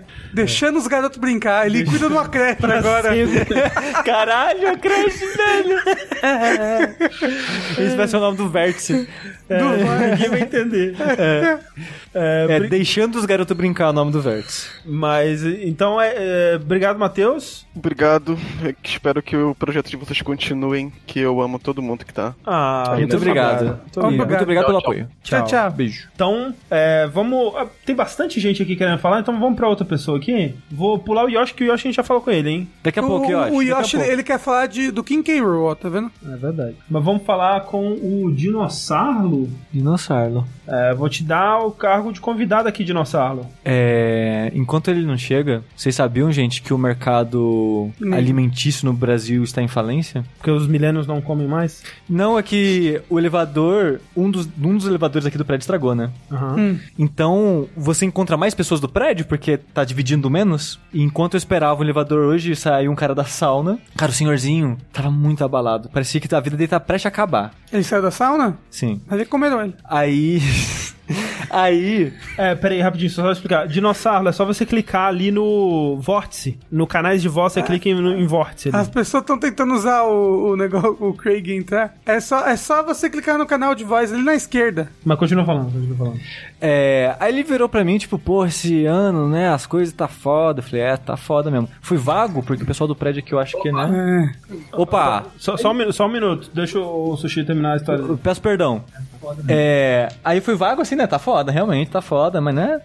Aí ele, ah, você trabalha com o que? Ah, trabalho com isso. E ele, ah, Tem que tirar o eu, eu, eu acho que a sua internet, Dinossauro, tá um pouco complicada. Você tá ouvindo a gente, Dinossauro? Tô ouvindo. Tá, então só, só um minuto. É... é, e ele falou, não, porque o mercado alimentício no Brasil tá, tá muito complicado, tá horrível. Você que ele ia falar, acabei de sair da sauna ali, me deram, Me alimentaram ali. Me deram um metão. me deram um Não, aí ele falou que eu não sabia. O Walmart saiu do Brasil, Eita. deixou uma dívida de milhões e milhões de reais. Eita! Eu acho que ele trabalha ou é dono de uma empresa que tá perdendo dinheiro nisso. Aí ele tá muito desolado. Ele tá muito desolado. Tipo, ele, caralho, tipo, aí teve reunião com os advogados hoje, aí os caras não querem pagar, aí só quer pagar parte, ou se não parcela em 10 anos e a gente não sabe o que faz. Caramba, ele E eu- desabafou com Não, você no elevador mesmo. Não, total, esperando o elevador. Nossa, o E André assim- ia ficar muito. E eu, eu, eu só fiquei tipo, o que, que eu faço, cara? E Será o cara... que eu dou um abraço nele? Não, e ele tava tipo, não, tava não nu? sei o que lá. Não, ele tava tipo com roupão. Hum. Aí não que. Aí eu acho que é o Pão de Açúcar, que ele falando que o Pão de Açúcar vai fechar mais de 100 lojas no Brasil e o mercado tá horrível, ninguém faz mais dinheiro nisso. E eu, cara, o que eu faço? Só quero ir embora. Mas assim, eu sinto muito pelo senhorzinho. Sinto muito. tava- não, sério. um pão dele. Ele tava, assim, ó, eu nunca vi alguém tão desolado na vida, sabe? Mas é, É, isso. vamos, vamos conversar com o nosso próximo convidado aqui. Alô, Dinossauro, quem é você, de onde você fala e qual é a- o seu item favorito de comprar no supermercado? Eita, nossa, pera, muita coisa. Eu sou o Rafael. Eu também. Tudo na UNB em Brasília. E o item favorito de comprar no supermercado, puta, ou acho que o biscoito Oreo ou Acho que isso não se compra no supermercado, não. É, Oreos? Oreos. Ah, é bom. É hora de uma boa compra. Boa compra. Uma boa compra. É, o, que, o, que você, o que você nos dizer hoje, Rafael? O que eu trago, já nesse espírito de novo ano, o que, que, que vocês considerariam, tipo, o jogo ou a mecânica mais inovadora desse último ano ou semestre, dos últimos jogos que saíram? Hum, Ah, o VR. o VR é uma mecânica? mas não veio nesses últimos uh, uh, semestres. No, não, mas no último ano ele falou. É. Não, mas não veio, mas, mas veio. O quê? O VR. Ele tá vindo? Ele tá vindo e ele veio com coisas novas. E- eu- eu- o 2018 foi o ano que ele mais brilhou até agora. É. Tudo bem, tudo bem. e eu acho que foi aquele brilho que você consegue ver mais luz vindo, sabe? Uhum, uhum. Foi apenas o começo, o que ele falou pra ela. É, o que, que você acha, Steve? Eu, eu- eu confesso que eu tava lendo o chat e não ouvi a pergunta. É, qual que é a mecânica mais inovadora e interessante que... De 2018. De, de, de Cara, de 2018? É difícil, não teve né? muitas, eu acho. Não que eu joguei, pelo menos. Eu, eu- eu não sei se é inovadora, mas uma das mecânicas mais bem utilizadas, por exemplo, foi Fla- Florence. Ah, da Florence parada de é, como um relacionamento funciona através de puzzles e tal. Mas qual você acha que foi a mecânica da moda em 2018? Eu acho, Ai, da moda. Moda antiga, não pode ser, tipo, segurar botão. Não pode ser Game as a Sei. Service. Foi Mas é, tem que ser uma mecânica. 100 pessoas caem numa ilha, só sobra uma. Esse é do ano passado, né? Se for coisa nova. Pulo. Isso, foi o pulo, inventado em 2018. Mas tinha muito jogo que não tinha pulo e teve pulo. Que que você, qual que é a sua, Rafael? O que, que você diria? Eita, calma, que eu não tinha pensado na resposta. mas mas É, eu tô pensando ah. nisso do, do VR também, porque ele tá começando a ter umas coisas que dá pra explorar, tipo aquele joguinho do, do rato, que você não necessariamente tá Sim. em primeira pessoa, mas você vê o campo de vários ângulos e do ângulo que você quiser. É. correr. É tipo, ele não estreou isso, né? Mas eu acho que ele foi o que, um dos que melhores usaram isso nessa É. ideia. O que melhor usou mesmo deve ser o Astrobot. Eu acho que sim. O Astrobot é maravilhoso, inclusive, gente. É. o- Mostrou que a, que a. Não, tá no segundo Não, mundo. no segundo mundo. Na verdade, eu tô, tipo, no chefe do segundo mundo. Parei nele. É, é, a pessoa falou que a melhor mecânica de dimensões foi a Simone do Choque de Culto. entendi, entendi. Foi a... Como é que é o nome da, da mulher do Final Fantasy XV? lá? Cindy. A Cindy lá. É, mas. hum, Deixa eu ver minha lista de jogos que eu joguei esse ano aqui, rapidinho. Dois segundos. é. Eu preciso fazer lista de jogos que eu jogo no ano também. ajuda pra esses momentos que a gente tá agora, de fazer podcast de melhores do ano e tal. E eu, eu usei muito minha lista pra. Eu esqueço as coisas que eu joguei ontem, imagina. Eu quero... Eu tô Ó, o falou aqui que o pulo do The Messenger é uma boa mecânica. É uma boa mecânica. É verdade. É uma ótima mecânica. O dash do. do Celeste é uma boa mecânica. Mas é, ele, ele fluida. é bem, ele é bem usado. O jeito que ele é usado é, é novo, mas... É, mas, mas é, um, é um dash no ar, sabe? Mas ele, ele, ele, ele interage de maneira diferente com várias coisas. Tipo, você dá dash no chão e Sim, depois é. pula. Mas a ideia de você ganhar um ataque depois. De ganhar um pulo depois de um ataque é uma É ideia novo. nova, sabe? E é, tal- talvez essa seja a minha mecânica favorita do ano. O Bradinho, o pessoal falou ali. O Bradinho tem mecânica legal? Uma É, mecânica ele, ele nova. Não, ele é um jogo que ele poderia ter, é, ter sido feito em é, 1990, Uhum. sabe? Só que a parte visual dele é, é muito, muito interessante. Muito- Então, talvez, assim, inovação visual, Obradinho, com certeza. Sim. Mas eu acho que de mecânica talvez The Messenger com o Cloud Jump dele. Isso, é. É. Eu fico satisfeito com essa resposta. é. É, de mecânica, o, o escudo perfeito de Smash Bros. Só que ninguém gosta de Smash. É, mais alguma coisa, Rafael? Ah, Ah, de se mecânica, o tiro do Red Dead. Se eu puder dar mais alguma coisa, sim. Eu tava pensando se vocês. Que jogo antigo vocês pensariam que se, se ele fosse lançado hoje, não teria nada a mudar nele? Um jogo que ele saiu do jeito que ele tinha que sair. Tetris. Onimusha 1 Warlords. É Bloodborne, é um jogo antigo. é, é difícil, porque to, tudo, tudo, tudo melhora. É. Tipo, a gente tá aprendendo melhor a fazer design, inteligência artificial, é, interface. Cara, você olha a interface de jogo de PS2, você- eu quero chorar quando eu olho. Super Mario World. É, um então, jogo perfeito. Até Super Mario hoje eu tava pensando nele, tipo, com as ferramentas que você tem hoje pra fazer pixel art, ele seria mais bonito mesmo dentro das limitações do, do Super Nintendo, sabe? É, é- tudo, tudo melhora. Mas se ele saísse hoje, se a Nintendo lançasse hoje, ah, Super Mario World. Porra. Sim, ia ser um não, jogo. Teria, ele não teria o mesmo impacto, porque é outra época. Sim. Mas assim, se ele lançasse hoje e ele não tivesse lançado naquela época, o mundo seria completamente diferente. Sim. É, ia ser todos clones de Doom. Tudo. É. Como foi? É, Half-Life 2, um bom jogo. Ah, mas pelo amor de Deus, né? Mas não, é, exatamente. 70 horas de dirigir jet Hoje, ski. é, hoje em dia não teria jet ski e carro. Claro que teria, hoje em dia os jogos, eles... eles, ele- ele- PS3 teria. Hoje em Hoje dia em dia não. Claro que teria. Ho- Hoje em dia os- o Red Dead é um jogo que ele não respeita seu tempo. E isso é legal. Não é legal, não. Assim, ele é, é um jogo que fala assim, cavalga aí durante 40 minutos e eu falo, por favor, me dá mais. Aí você pode botar no automático? Não. Você não pode botar no cavalo pra ele ir no automático? No Red Dead sim, mas no Half-Life não, porque... Mas olha só, essa, a Half-Life, essa parte de jet ski e a parte do carro são tão ruins. É tão ruins. São as minhas partes Que eu parei de favoritas jogar. não são, não. São? São. A favorita, a melhor coisa do jogo é dirigir Eu te- o carro. Eu te juro. E o a- jet ski, é a melhor São coisa do as jogo. duas partes que eu mais gosto. Porra, não, André, é muito Sim. ruim essa parte. Por isso que gostou de Red Dead 2. Tamo aí, né? André gosta de dirigir coisas. Por isso, por isso Forza foi o jogo do André. isso mesmo. Mas eu diria que não existe esse jogo. Não existe. Que seria, se fosse lançado hoje em dia, eu falava, pô, é isso aí, velho. Super Metroid. Não, teria coisa melhor. Tá Hollow Knight, por exemplo. Mas isso não, não sei. Ou o próprio Metroid Samus Return. Ah, eita, É qual que é um jogo que ele lançou e nunca teve nada parecido com ele? TikTok. Não, Tori Tori. Ti- Tiri Tiri. Aquele jogo que você é um pássaro amarelo. Tokitori. Tok Tori. O 2, no caso, que é o Metroidvania. Isso. Né? Sim. Mas até aí, tipo, um jogo único. O Yoku's Island Express. É um jogo único. Ah, mas não é, Só que não é bom, né? Não, mas, é, né? Tô falando, né? Se você não pergunta se era bom. É, mas é isso. A resposta é não ter resposta, Isso, Rafael. é difícil. Você tem as perguntas muito difíceis, Rafael. Mas obrigado por elas. Nos faz pensar, nos faz refletir na vida. E isso nos faz pessoas melhores. Muito obrigado. Isso. Ah, Eu que agradeço, pô. Eu adoro vocês. Vocês vão. Muito obrigado. Obrigado, seu nome é muito lindo. É o nome mais popular do Brasil, vi numa lista recentemente. É, Rafael e Bruno, os dois É, nomes mais aí o populares. segundo é Bruno, isso mesmo. Caraca. É, vamos ver o e-mail agora? Sim. É, valeu, Rafael. Tchau, tchau. Beijo. É. Olha aí, agora as pessoas sabem que tem que sair do grupo depois. Do grupo. Do não, grupo, ela- do- Mas sabe uma coisa que eu admiro muito e aprecio? Jogos que não tem HUD, Ah, sim. como o Resident Evil. Dead Space. Muito corajoso pra época. É, a gente recebeu um e-mail aqui que foi mandado para o vértice.jogabilidade.de. É, Guitar Hero seria um bom. bom. Mas Não. mesmo Guitar Hero foi melhorado. O primeiro Guitar Hero não é tão bom assim. E dizem que nenhum é. Olha que loucura. Absurdo. É, a gente recebeu um e-mail aqui que foi mandado lá no vértice.jogabilidade.de do Marcos Melo. Ele diz o seguinte: Olá, pessoal do Jogabilidade, como vocês estão? Naquelas. É, com calor. Tô- Espero é. que bem. Então, desculpa. É. É, Cal- estou... Eu tô com calor preocupado. Estou com dúvidas sobre a aquisição de um PS4 e a opinião de você seria de grande ajuda. Esse seria o meu primeiro console desde o PS2, não estive presente na geração PS3 e Xbox 360. O maior motivo dessa compra é por causa de The Last of Us 2. O primeiro título foi muito importante pra mim, sendo que sequer joguei ele. O consumi de forma em forma de filme e série na época que lançou pelo YouTube e posteriormente fui atrás de tudo que era envolvido a ele. Sim, não aproveitei tudo que a obra tem a oferecer, mas o que pude absorver foi suficiente. Sim, bom, ok.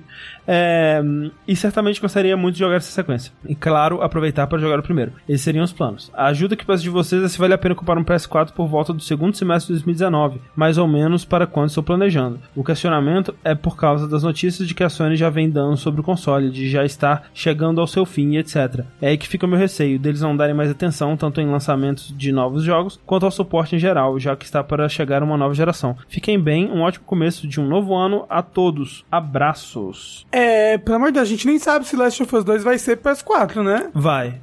Vai com toda certeza. Sim, com toda certeza. Eu não, eu, eu não compraria um console. Crogen, Rafa. É, na pior das hipóteses ele é cross-gen, mas... Tem certeza? Absoluta, sim. É... Assim, se na pior das hipóteses ele for, ele for cross-gen, talvez eu falaria pra ele esperar anunciar a, a próxima geração. Não. Ou lançar pra realmente ficar barato o Play 4? Eu não, eu acho que ele, ele é, deveria comprar. É, eu acho que o final da geração é a melhor época pra você ter um console, que você tem acesso a jogos que já estão lançados e.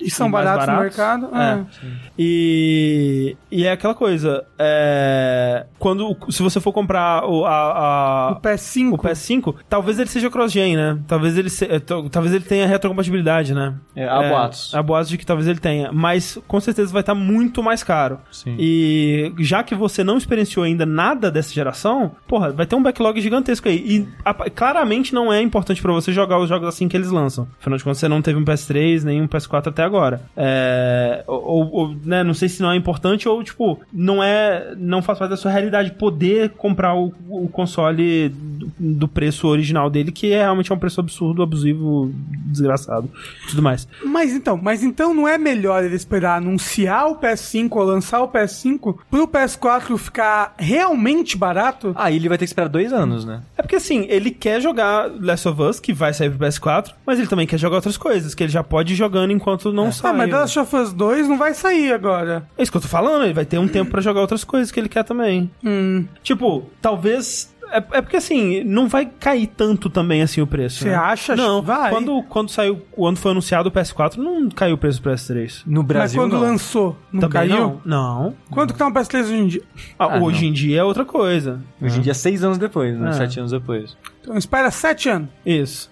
quando tiver pra sair o PS6, você compra o PS4. Não, mas eu acho que é uma boa compra, sim. É, Você provavelmente vai ter poucos lançamentos na vida do PS4. PS4 Pro ou normal ele compra? É, eu acho que é normal. Ah, pra mim não faz diferença o o Pro, não. É, pra mim compraria o normal É. também. Eu, eu não sei. Sim, se você puder, o Pro, eu acho, né? Eu, eu não acho que vale a pena. Eu acho que vale. Não, as diferenças dos jogos são muito pequenas. É. Eu diria que se a diferença de preço não for muito e você achar ok, vai fundo. É, a diferença é quase mil reais, né? Não. não, não, não, não. Tem gente que consegue 300. achar pelo mesmo preço até. É. Bom, é, se tiver uns 300 reais de diferença, talvez seja um investimento. Tipo, o Saga comprou porque ele achou uma loja que fez uma promoção e ele comprou o Pro pelo preço do normal, sabe? Mas e se ele tivesse comprado o normal, teria tido um desconto maior ainda? Não, era só pro Pro. Ok, tudo bem. Acho que o Pro hoje em dia tá uns 1.600, 1.700. Ok. É. E o Assim, normal, tipo, uns 1.500. É, se for a diferença for essa, eu acho que talvez valha a pena porque ele já vai vir com HD maior. Uhum. É, e vai rodar um pouquinho melhor as coisas. Vo- É. se você tiver uma TV 4K, já tá preparado pro futuro. Ô, HDR. O HDR, exatamente. Que é o mais importante que o 4K na real.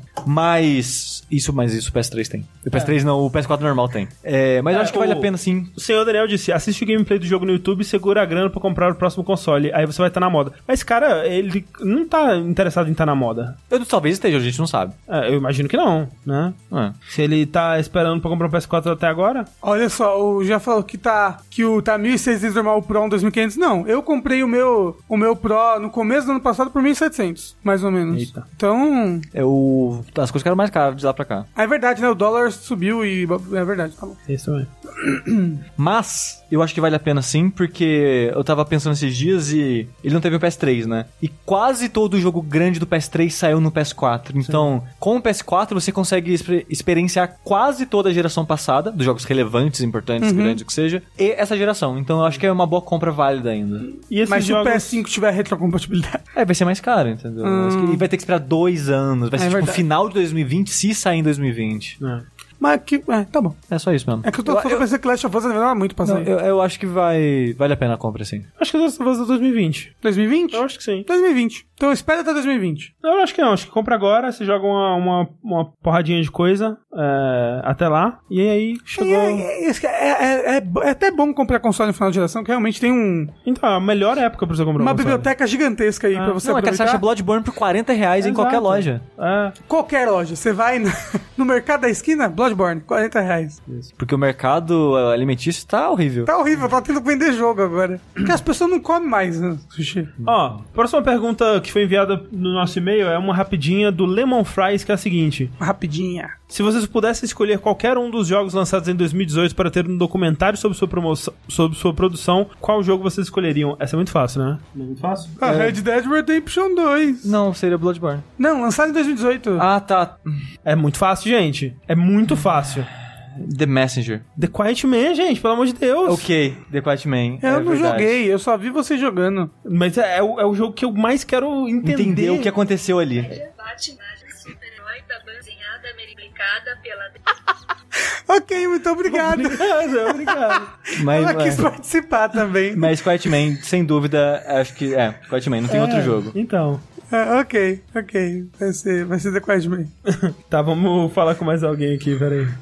Ah, vamos falar então com o LB. Ele quer falar sobre comida. Vamos falar sobre comida e um pato ali. Se a gente já comeu pato, você já comeu um pato? Não, vamos esperar Já. ele falar. É, LB, você está com autorização para entrar. Pato é pior do que frango. Patos são piores do que frango. Patos são piores. A carne é mais dura, mas não é mais suculenta. Mas, mas o- a China gosta de pato. Ah, mas aí a China é a China, porra. É só Elas eu. fazem pato com laranja na Alô? China. Alô? Frango também. Alô, você. Quem é você? De onde você fala? E qual é a sua ave favorita para comer? Uou, estão me ouvindo, pessoal? Tamo ouvindo. Sim. Opa.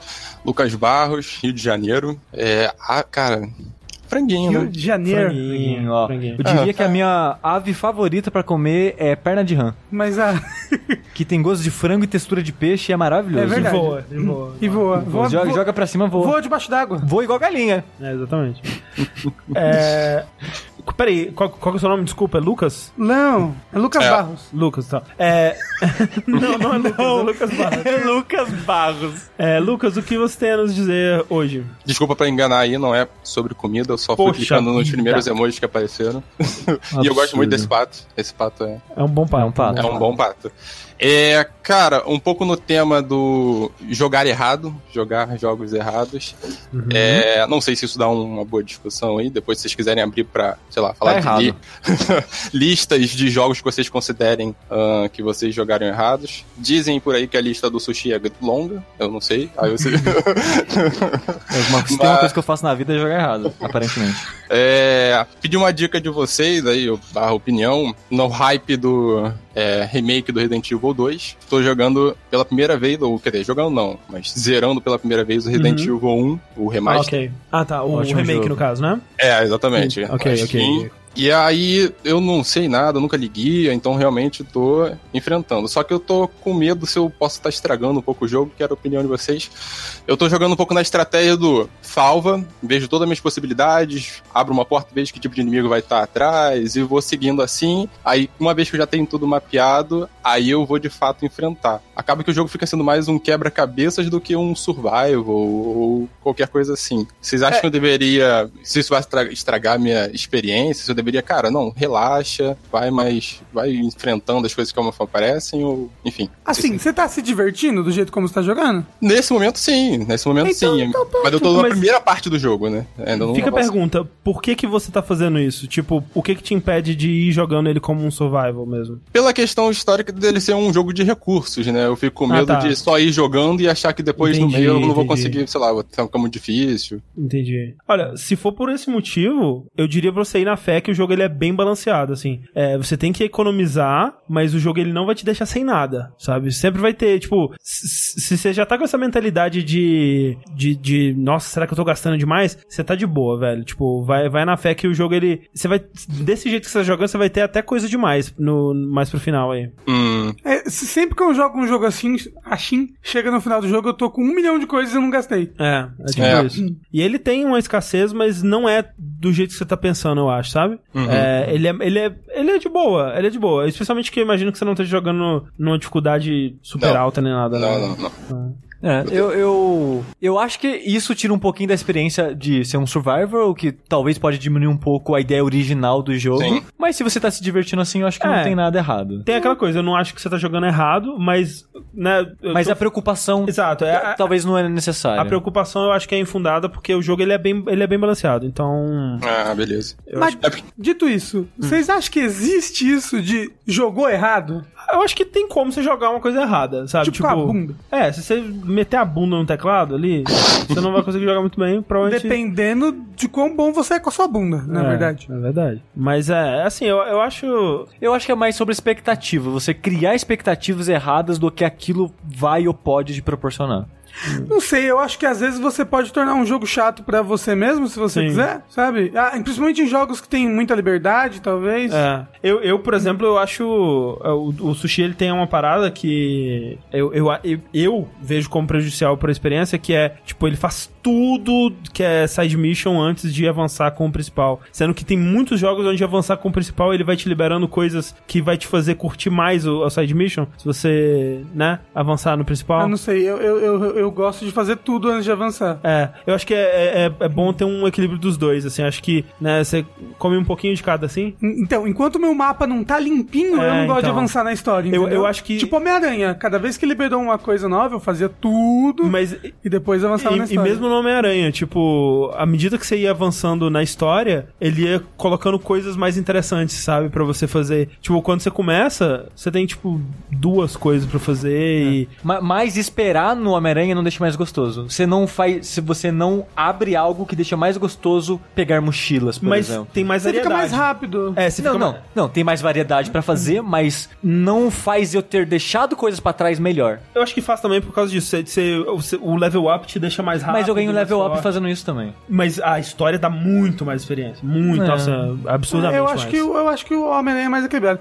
A única coisa que eu acho que o, que, que o Sushi realmente, tipo, exagera às vezes, tipo, como foi no Monster Hunter. Acho que a única vez que eu falei, realmente, não, Sushi, não faz isso. Tipo, de fazer todas as armaduras Sei, de todos sei. os bichos, porque... Mas eu não tava achando ruim. É, não, isso é- mas, é o mas é porque você acaba enjoando do jogo mais rápido do que Mas deveria. eu só enjoei né? do jogo, é. Mas e, é porque... E assim, eu teria enjoado ele de qualquer forma, Acho Rafa. que não. Eu, eu acho que sim. Eu acho que não, porque, Porque você ele- chegou na melhor parte dele. Mas, mas o lance é, no tempo que você jogou, se você. Você, você teria zerado. Não, e é, você teria visto mais do jogo, sabe? Eu acho que seria, teria sido um, um uso melhor do tempo. E Mas... aí depois você faz todas as armaduras. Não. Eu, eu senti que o jogo, ele só dá mais monstros mais fortes. E era isso. Não, é mas- monstros diferentes, né? Ah, são monstros diferentes. É. É, que o legal do jogo são os monstros, né? É, o jogo tem até monstro no nome. E Olha aí. caçador imundo. Olha aí que coisa. São as três elementos. São Três pilares. É. Mas esse é um problema do gênero, sabe? De- de- se você quer ser aberto, você tem desvantagens e vantagens. Sim. E é, a pessoa, e é se isso, você dá, né? se você- você dá a pessoa a possibilidade de fazer o que ela quiser, ela pode fazer o que ela quiser. É, igual aquele vídeo que, tava rolando no Twitter recentemente da menina que jogou Sim. 80 horas de Ah. Zelda e não fez o templo do que ensina a usar a esquiva É. e o parry. É uma consequência é- do quão aberto o jogo é, né? Mas é que tá, a- a- o templo te ensina isso, mas várias outras coisas do jogo te ensinam, como NPCs, eles falam pra E- você. Eles isso. falam, mas não te ensinam. É, tipo, eles não, eles não te obrigam, mas eles falam, olha, se você não sei o que fizer isso. Mas não fala botão. É o que eu tô falando. Eles Ah. falam sobre, mas não fala Hum, botão, botão. não ensina contexto. Eles falam sobre, e isso não é ensinar. E mesmo assim, e mesmo assim, falar com o NPC também depende da liberdade que você dá É, pra então, é, mas é, é bem louco, ela fez um caminho que ela realmente não cruzou com O, isso. o que é muito. O que na verdade o que é mais louco é esse templo que ela evitou é em Cacarico, que é o primeiro lugar que o jogo te manda. Ah, é verdade. É num lugar óbvio, que é o caminho das fadas, que é o primeiro upgrade de armadura do jogo. Não sei como ela perdeu aquilo. É, é verdade. Ah, é o primeiro é. lugar que a história te manda. Sim. E é, e é o templo que você abre porque ele é o teleporte pra Cacarico o tempo todo. Mas é, mas eu conheço gente que jogou 40 horas do jogo antes de ir pra Cacarico, né? Então, É, não. Acontece. Ok, acontece, é. é uma Loucura. consequência do jogo que você Então, é, é isso que eu tô dizendo. Tipo, mas, tem. mas eu não acho que ela jogou errado, ela só jogou diferente. Sim, e, Entendeu? e, de novo, tem vantagens e desvantagens. Na hora, ela agiu como se fosse algo negativo, tipo, caralho, jogo, só agora você me fala isso, sabe? Mas é uma filosofia de design que tem suas vantagens e desvantagens. Sim. É, e você, Lucas, você acha que tem como jogar errado um jogo? É, escutando vocês discutirem, até fui mudando a opinião um pouco. Acho que no- o termo jogar errado é que fica É um errado. Estranho. Acho que eu pensaria mais no termo de jogar errado se a pessoa ficou com aquela sensação de, poxa, hoje eu tô tão desgastado de jogar aquilo, mas eu gostaria de ter jogado diferente. Como, por exemplo, Aham. muitas vezes eu sinto com o Metal Gear, esse último que teve. Sim. Ele dá uma infinita quantidade de armas Uhum. que você pode customizar e tudo mais, só que todas fazem barulho, todas são letais, e se você quiser ir só no, passe, no de não ir matando ninguém, você tem basicamente uma ou duas armas, né? E aí Uhum. você termina o jogo nesse, usando somente essa e depois, pô, não usei nenhuma das outras 50 que tinha, né? Então não é Ou jogar não termina errado. o jogo, né? Ou não É, termina. Foi o meu caso. É. Então acho que seria por aí, essa, esse equilíbrio É. entre Mas- zerar e explorar, talvez, né? É, mas eu sou teimoso e então eu diria que esses jogos, tipo Monster Hunter, que o Rafa acha que eu estraguei minha experiência com o jogo, se eu voltasse no tempo eu ia jogar ele da mesma forma de novo. Mas, por exemplo, Porque Não, mas é o que eu digo é, você não jogou, você não, não é de jogar errado. Se você tá se divertindo da maneira que você tá jogando, você tá certo, tem gente que, que zera Mario sem andar pra direita, só andando pra esquerda, o Mario Wii U. E tipo... Ah, mas aí é um ele- desafio, né, da pessoa. Ah, mas ela não é, vai fazer isso pela mas primeira é, tipo, vez. ela tá jogando errado.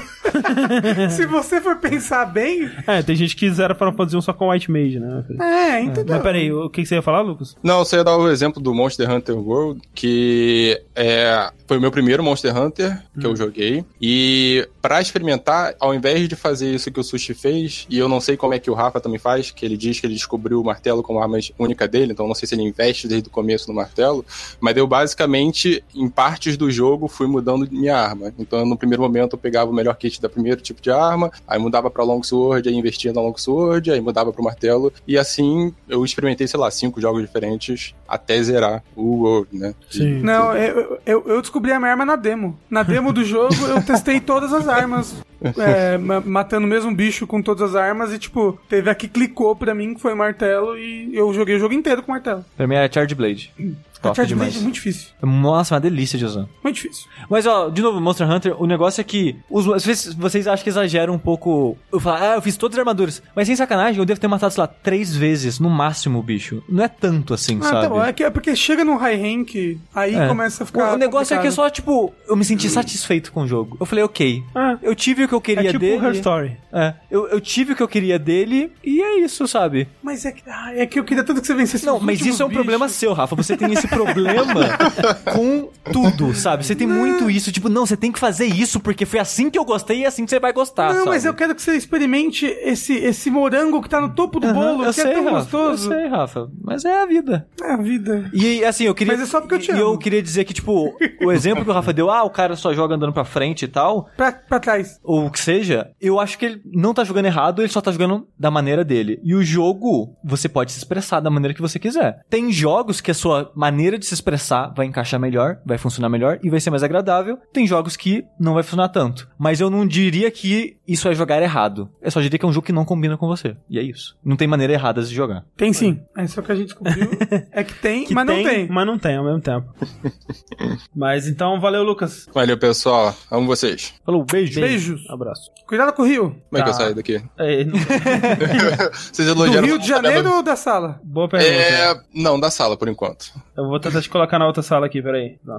É, tá, tem um, mais um e-mail aqui que ele é bem grande. Eu posso ler. Vamos ler esse e-mail aqui, que ele é bem grande. É, mas é muito grande e não precisava ser tão grande assim. Mas... Tá erra- Você tá falando que tá errado, então, escrever e-mail. É, então tem gente de- tem como gente- escrever Tem, e-mail como errado. escrever e-mail errado.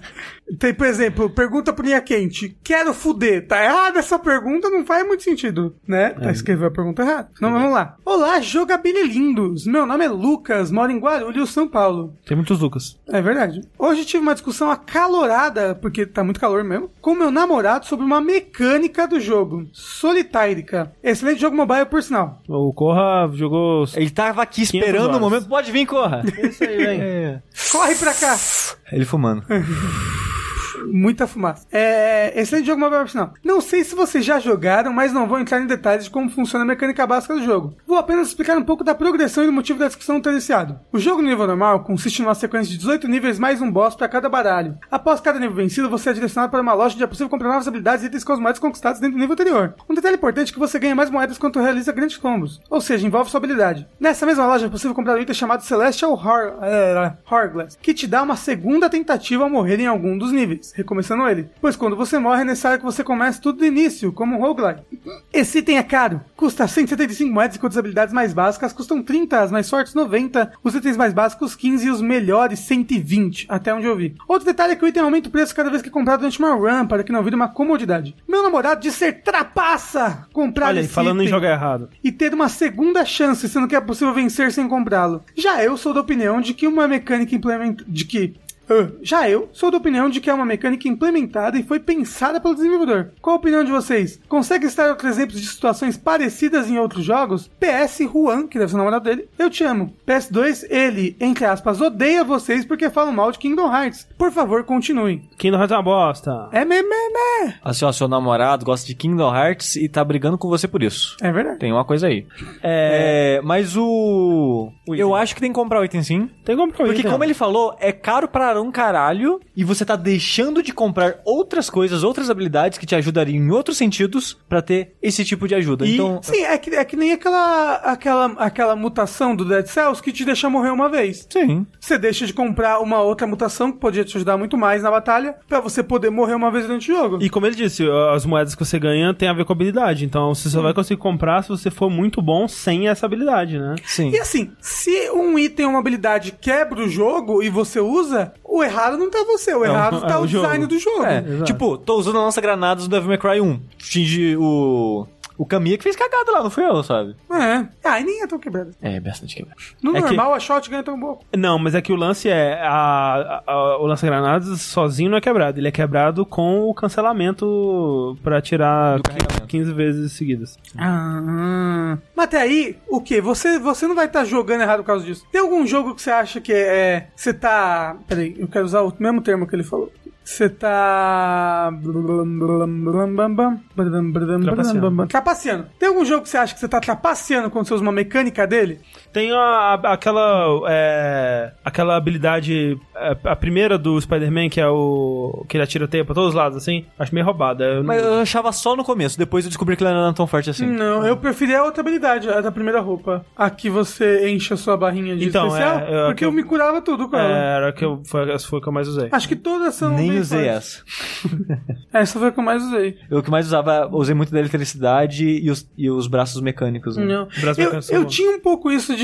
Ah, essa habilidade é muito forte, eu não vou usar. Antigamente, hoje em dia, se tá no jogo, é pra ser usado. É. E tem jogo Eu que eu acho divertido achar como quebrar ele, sabe? Ah, sim, é. Tipo Devil May Cry. Eu, eu acho divertido. Eu achei divertido, no caso, ter descoberto como cancelar o reload da granada e abusar disso, sabe? Teve Hum, Sabe uma qual- diversão nisso. Sabe qual jogo que dá pra quebrar com um item? É Symphony of the Night. Ah, tá, Chris Green. Ah, É. E eu adorava fazer isso. Sim, não, é muito bom. É, acho que tá ali é pra ser usado. É isso aí. Tá, tá dentro do jogo, é pra ser usado. Se se você não tá botando o, o, o Game Shark no seu Play 1 É. pra, pra usar o negócio, então não é roubar, não é Mas, mas o é foda porque eu senti recentemente isso com o Zelda Breath of the Wild que eu comprei os DLCs enquanto eu jogava. Então eu joguei, sei lá, 30 horas do jogo e aí eu comprei o DLC. E eu notei que uma armadura do DLC, ela já começava muito mais forte que as armaduras que eu tinha naquele momento do jogo. E eu falei, eu não vou atrás dessas É, armaduras. mas, mas aí é diferente, né? É, é, porque eu não vou atrás dessas armaduras porque eu sinto que eu tô trapaceando. E eu até agora, porque quando você compra o DLC,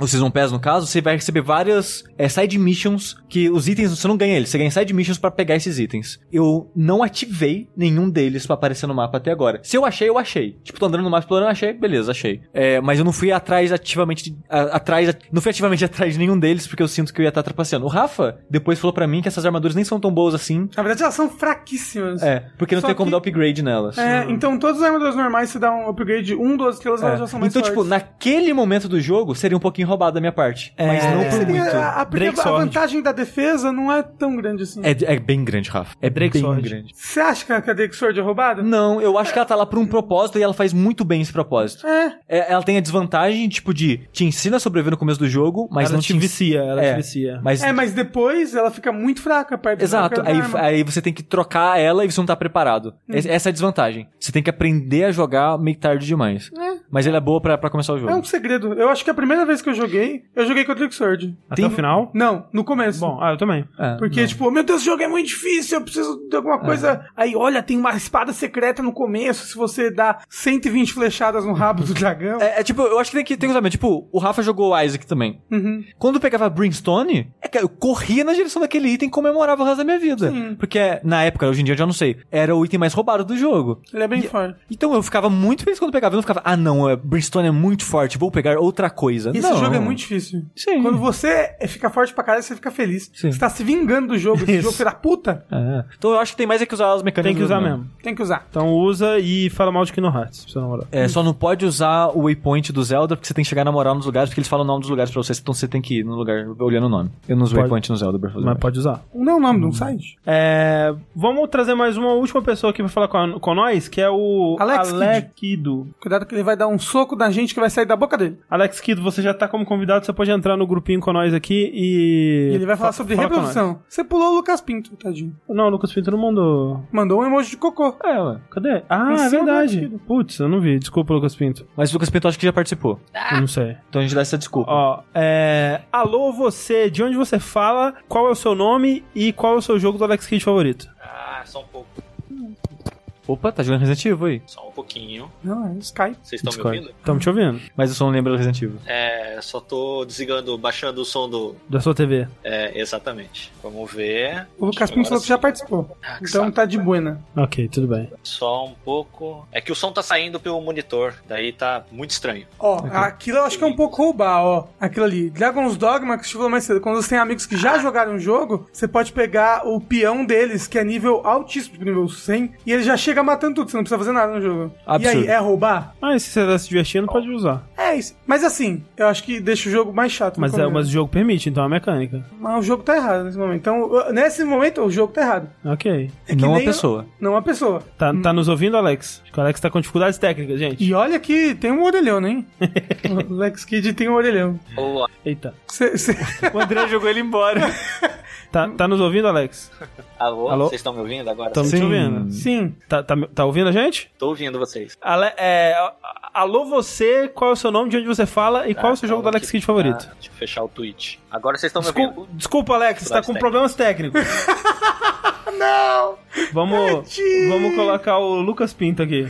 Bichinho do Alex. Só foi fechar o tweet. Ele- Bota ele de volta. O, Lu- o Lucas Pinto, ele, ele já tá como convidado, se ele quiser, ele pode entrar. Ele só foi fechar o tweet. Ah, é um Já tinha ditador. colocado os fones e tudo, rapaz. Tá sete anos. Bota Vamos Alex ver o Kidd. Alex Kidd. Última, última chance. Última chance. Alex Kido, você está nos ouvindo? É, Não está Já nos saiu, ouvindo. já saiu correndo. Não está nos ouvindo. Então, É. Daqui 15 dias, Alex, volta aí. Porra. Ô, Yoshi. Se o, se o Luca- Lucas Pinto, o Pinto do Lucas vai entrar. Tadinho. Será que vai? Deve ser muito triste ter o nome de Pinto quando criança, né? Toda chamada, Lucas Pinto. Gente, então acho que é isso. é, né? Acabou. O Yoshi pediu pra entrar. Ah, vamos, vamos vou colocar o Yoshi aqui, peraí. O Yoshi também já tô como convidado, pode entrar, Yoshi. Vai, vai, Yoshi, tem que ser rápido. Eu assisti. O Alex Kidd entrou de o- novo. Alex Kidd. Vai entrar três pessoas ao mesmo tempo. Aí, ó, o Yoshi entrou, o Alex Kidd entrou agora. Conversem entre si. Não, não, não, mas se o Alex Kidd conseguiu resolver, deixa ele, pô. O Ale- o Alex Kidd não conseguiu resolver, gente. Bem, tudo bem, então. É, al- alô você, quem, qual é o seu nome, de onde você fala e qual é o, o seu jogo do Alex Kidd favorito? É, alô, meu nome é Yoshi, eu falo de Jundiaí e eu acho que, como eu não conheço e nunca joguei nenhum, tem aquele lá que tem um nome legal, é Miracle World, ou alguma É, coisa é o assim. único, é o único bom. É o único bom, então. Então, você então acertou. acertei 100% aí, ó. É, tá certo. O comentário que eu queria fazer era se vocês têm algum jogo que vocês gostam não pela qualidade do jogo em si, mas pela experiência que vocês tiveram. Por exemplo, deixa eu dar um exemplo rapidamente. Quando eu, eu fui morar na casa da minha avó no interior, eu só tinha um PlayStation 2 e eu só tinha um jogo, Hum, que era Metal Gear Solid 3. Que é um excelente jogo. Então, que é um excelente jogo. Mas eu sinto que eu gostei mais dele justamente por ser o único jogo que eu tinha. Aham. E era num momento que eu tava sem internet, eu aprendi tudo sozinho, e por isso que eu mandei uma cobra, um jacaré e um rato, porque você come esses três animais nesse jogo. Olha só. É verdade, é verdade. E eu queria... Snake Eater. Exatamente. E eu queria saber se vocês têm algum jogo que é assim pra vocês. Normalmente é jogo de infância, né? É, Tudo Sim, isso. é. É porque quando você é criança, você também não tem muito Critério. critério, critério do que é bom e que é ruim. Por exemplo, eu gostava demais da conta do jogo do Tasmania de Mega Drive. É um jogo horrível, cara. É muito ruim mesmo, assim, é muito ruim. E eu amava. Nossa, era um dos meus jogos favoritos de Mega Drive, sem sacanagem. Sabe um jogo que eu amava muito e eu tenho muito nostalgia por ele até hoje? É Ah. o Sonic de Master System. Que, que era Hum. ok. Mas então, eu não sei se eu jogar hoje ele é ok. É ok. Ele não é a experiência do Sonic, porque o Master System não tem Blast Processing. É, ele era um jogo mais plataforma, né? Tipo, É, normal. então, ele era uma pegada diferente que eu acho que tem o seu, seu charme também. Uhum. É bizarro. Eu acho que tem jogos que a gente gosta mais por momento da nossa vida, né? Também. E tipo Spyro. Se eu tivesse jogado ele quando eu criança, eu teria achado uma bosta. É. Mas hoje em dia eu joguei e gostei bastante. Hum. Na verdade, não só achará, não teria achado como eu achei. Tanto que eu joguei muito pouco, porque eu joguei um pouquinho e parei quando eu era criança. Você, você era Ed quando você era criança? Você só Quem queria não jogo com sangue, tiro. Não, eu queria, só, era- eu queria só RPG, na verdade. Ah, é que você era meio metaleira e eu achava que você podia ser assim. Mas eu fui metralhador não criança, né? Não, Então, hoje em dia, eu não conseguiria jogar Final Fantasy X, por exemplo, e era um dos jogos que eu mais amava quando eu era criança. Mas por quê? Final Fantasy X é muito bom. Mas Fantasy 10 é bom? É muito, é, na época ele era. É muito um bom. jogo de sua época. Pelo menos na minha memória ainda é muito bom. É só que não é um jogo mais que eu teria paciência. Mas eu, eu, eu já tive muito mais paciência pra RPG do que eu tenho hoje em dia, por exemplo. eu Todos já tive nós. muito mais paciência pra videogame do que eu já tenho hoje em dia. Uhum. Todos Pra nós. Mas tipo, Final Fantasy X não é bom, só queria dizer isso aí. É ótimo. Mas tem um moço que ri. Tem um moço que ri, de fato. E o Final Fantasy X 2 tem roupas. Olha aí, hein? Roupas. É, É, mas é. é. É, bem, era isso então. É, eu acho que pra mim fica, o- fica o Sonic aí. É. O, o Alex Eu- ó, Kidd, eu lembro. Um jogo que eu gostava muito, repeti mil vezes, porque, de novo, era o único jogo que eu tinha. Porque eu acho que eu joguei um pouquinho dele, achei legal. Aí quando fui viajar pra casa dos meus avós na puta que pariu, ia passar lá uma semana lá, não consegui levar muitos jogos, eu levei ele com o Super Nintendo. Com o Super Nintendo não, com o Playstation 1.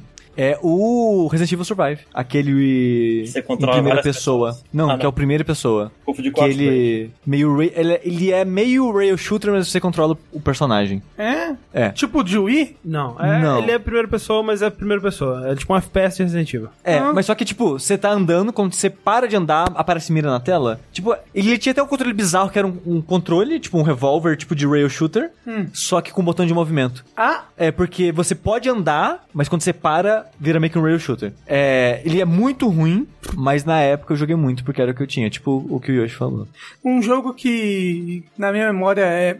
Ele é meio diferente, é, tipo, é o Mickey no Castelo da Ilusão do Master System. Porque eu só jogava o tutorial do jogo quando eu era criança. Então, quando Você eu pego ele. Easy. É, né? Que o Easy é um tutorial, Sim, né? Jogar as primeiras fases. né? E aí, quando eu jogo ele e vou pro normal, eu sinto, não era esse o jogo que eu jogava, tá errado. Tá tudo errado. eu aí tenho quando isso- eu jogo isso, é o jogo de verdade. Eu tenho é o exatamente jogo. esse mesmo sentimento com aquele jogo que você é o primo do coiote, você tem que roubar umas ovelhas e ter um cachorro vigiando. O do Play Que- 1, Isso, dizem que que é um jogo maravilhoso. Que tinha um CD de demo do PlayStation 1 que tinha um demo desse jogo. E É eu o em Raider, é. É. Tinha alguma demo que você jogava em loop assim também? Ah, tinha. Quando eu comprei o console, tinha. quando, não, em PC, que eu só tinha CD, revista de CD, era só, só demo. Ó, um belo pênis aí na, na tela. Mas agora pra banir. É, É, eu joguei muito Yoshi. demo quando eu comprei o PS3. Não tinha dinheiro. Baixei muita demo. No muita PS1 demo. eu tinha um disco de demos e tinha, eu jogava direto aquelas mesmas demos. Sim. Tinha, tinha demo do de um jogo lá que você é um moço, meio que um moço do voodoo. E aí tudo no jogo é de voodoo. Silent Hill. Não. Não, acho que é Sha- não, não é o Shadow Man, é o A- A- Akuja, não era uma Alguma parada assim, assim. Akujo. Sei qual. É, é uma coisa assim, é. Tinha uma demo do Soul Weaver que você tava num lago. Uhum. Tinha umas demos assim, eu ficava jogando elas repetidamente, assim, várias vezes. Ah, não, tinha muito demo que eu jogava. Eu jogava demo do The Dig Adventure. Aquele que você vai enchendo as pessoas. Esse daí mesmo. Ah, não, esse é Dig Dug. O que, que é esse de Dig? Um Adventure da LucasArts. Ah. É, mas é isso. Valeu, Yoshi, pela Valeu. pergunta. Boa noite aí pra vocês e bom programa. Fui. Falou, beijos. Beijos. É, você viu que o Yoshi é a única pessoa que ligou pra gente que não ama a gente. É verdade. Ele não disse que ama a gente. Não diz que Então, ama. Tá Depois que conhece pessoalmente, ele descobre a É. verdade, que é, É tudo verdade. escroto, tudo chato pra É caralho. absurdo. É, Eu não sou. não. Gente, esse foi mais um Vórtice. Muito obrigado a todo mundo que participou. Muito obrigado a todo mundo que trouxe aqui as suas perguntas. É, mandem seus e-mails né, lá pro vértice.jogabilidade.de ou você pode também mandar no formulário que tem na página do Vértice e lá no site. Perguntas de qualquer estirpe e é, Storp. Storp E stop também aquele jogo lá. esse também. E se você quiser participar aqui com a gente é, por voz, considere apoiar o Jogabilidade nas nossas campanhas do Padrim, no Patreon e no PicPay. A partir de 15 reais. Exatamente. É no caso pra participar aqui, mas pode ajudar com quanto você quiser. Isso, por favor. Quanto seu coração deixar. É, é de 1 a. Um milhão. Não, mas só não precisa falir, não, gente. Sim. Tem mais vértice semana que vem, mas daqui a 15 dias a gente volta com um novo vórtice. Até lá. Tchau. Beijo. Beijo na alma.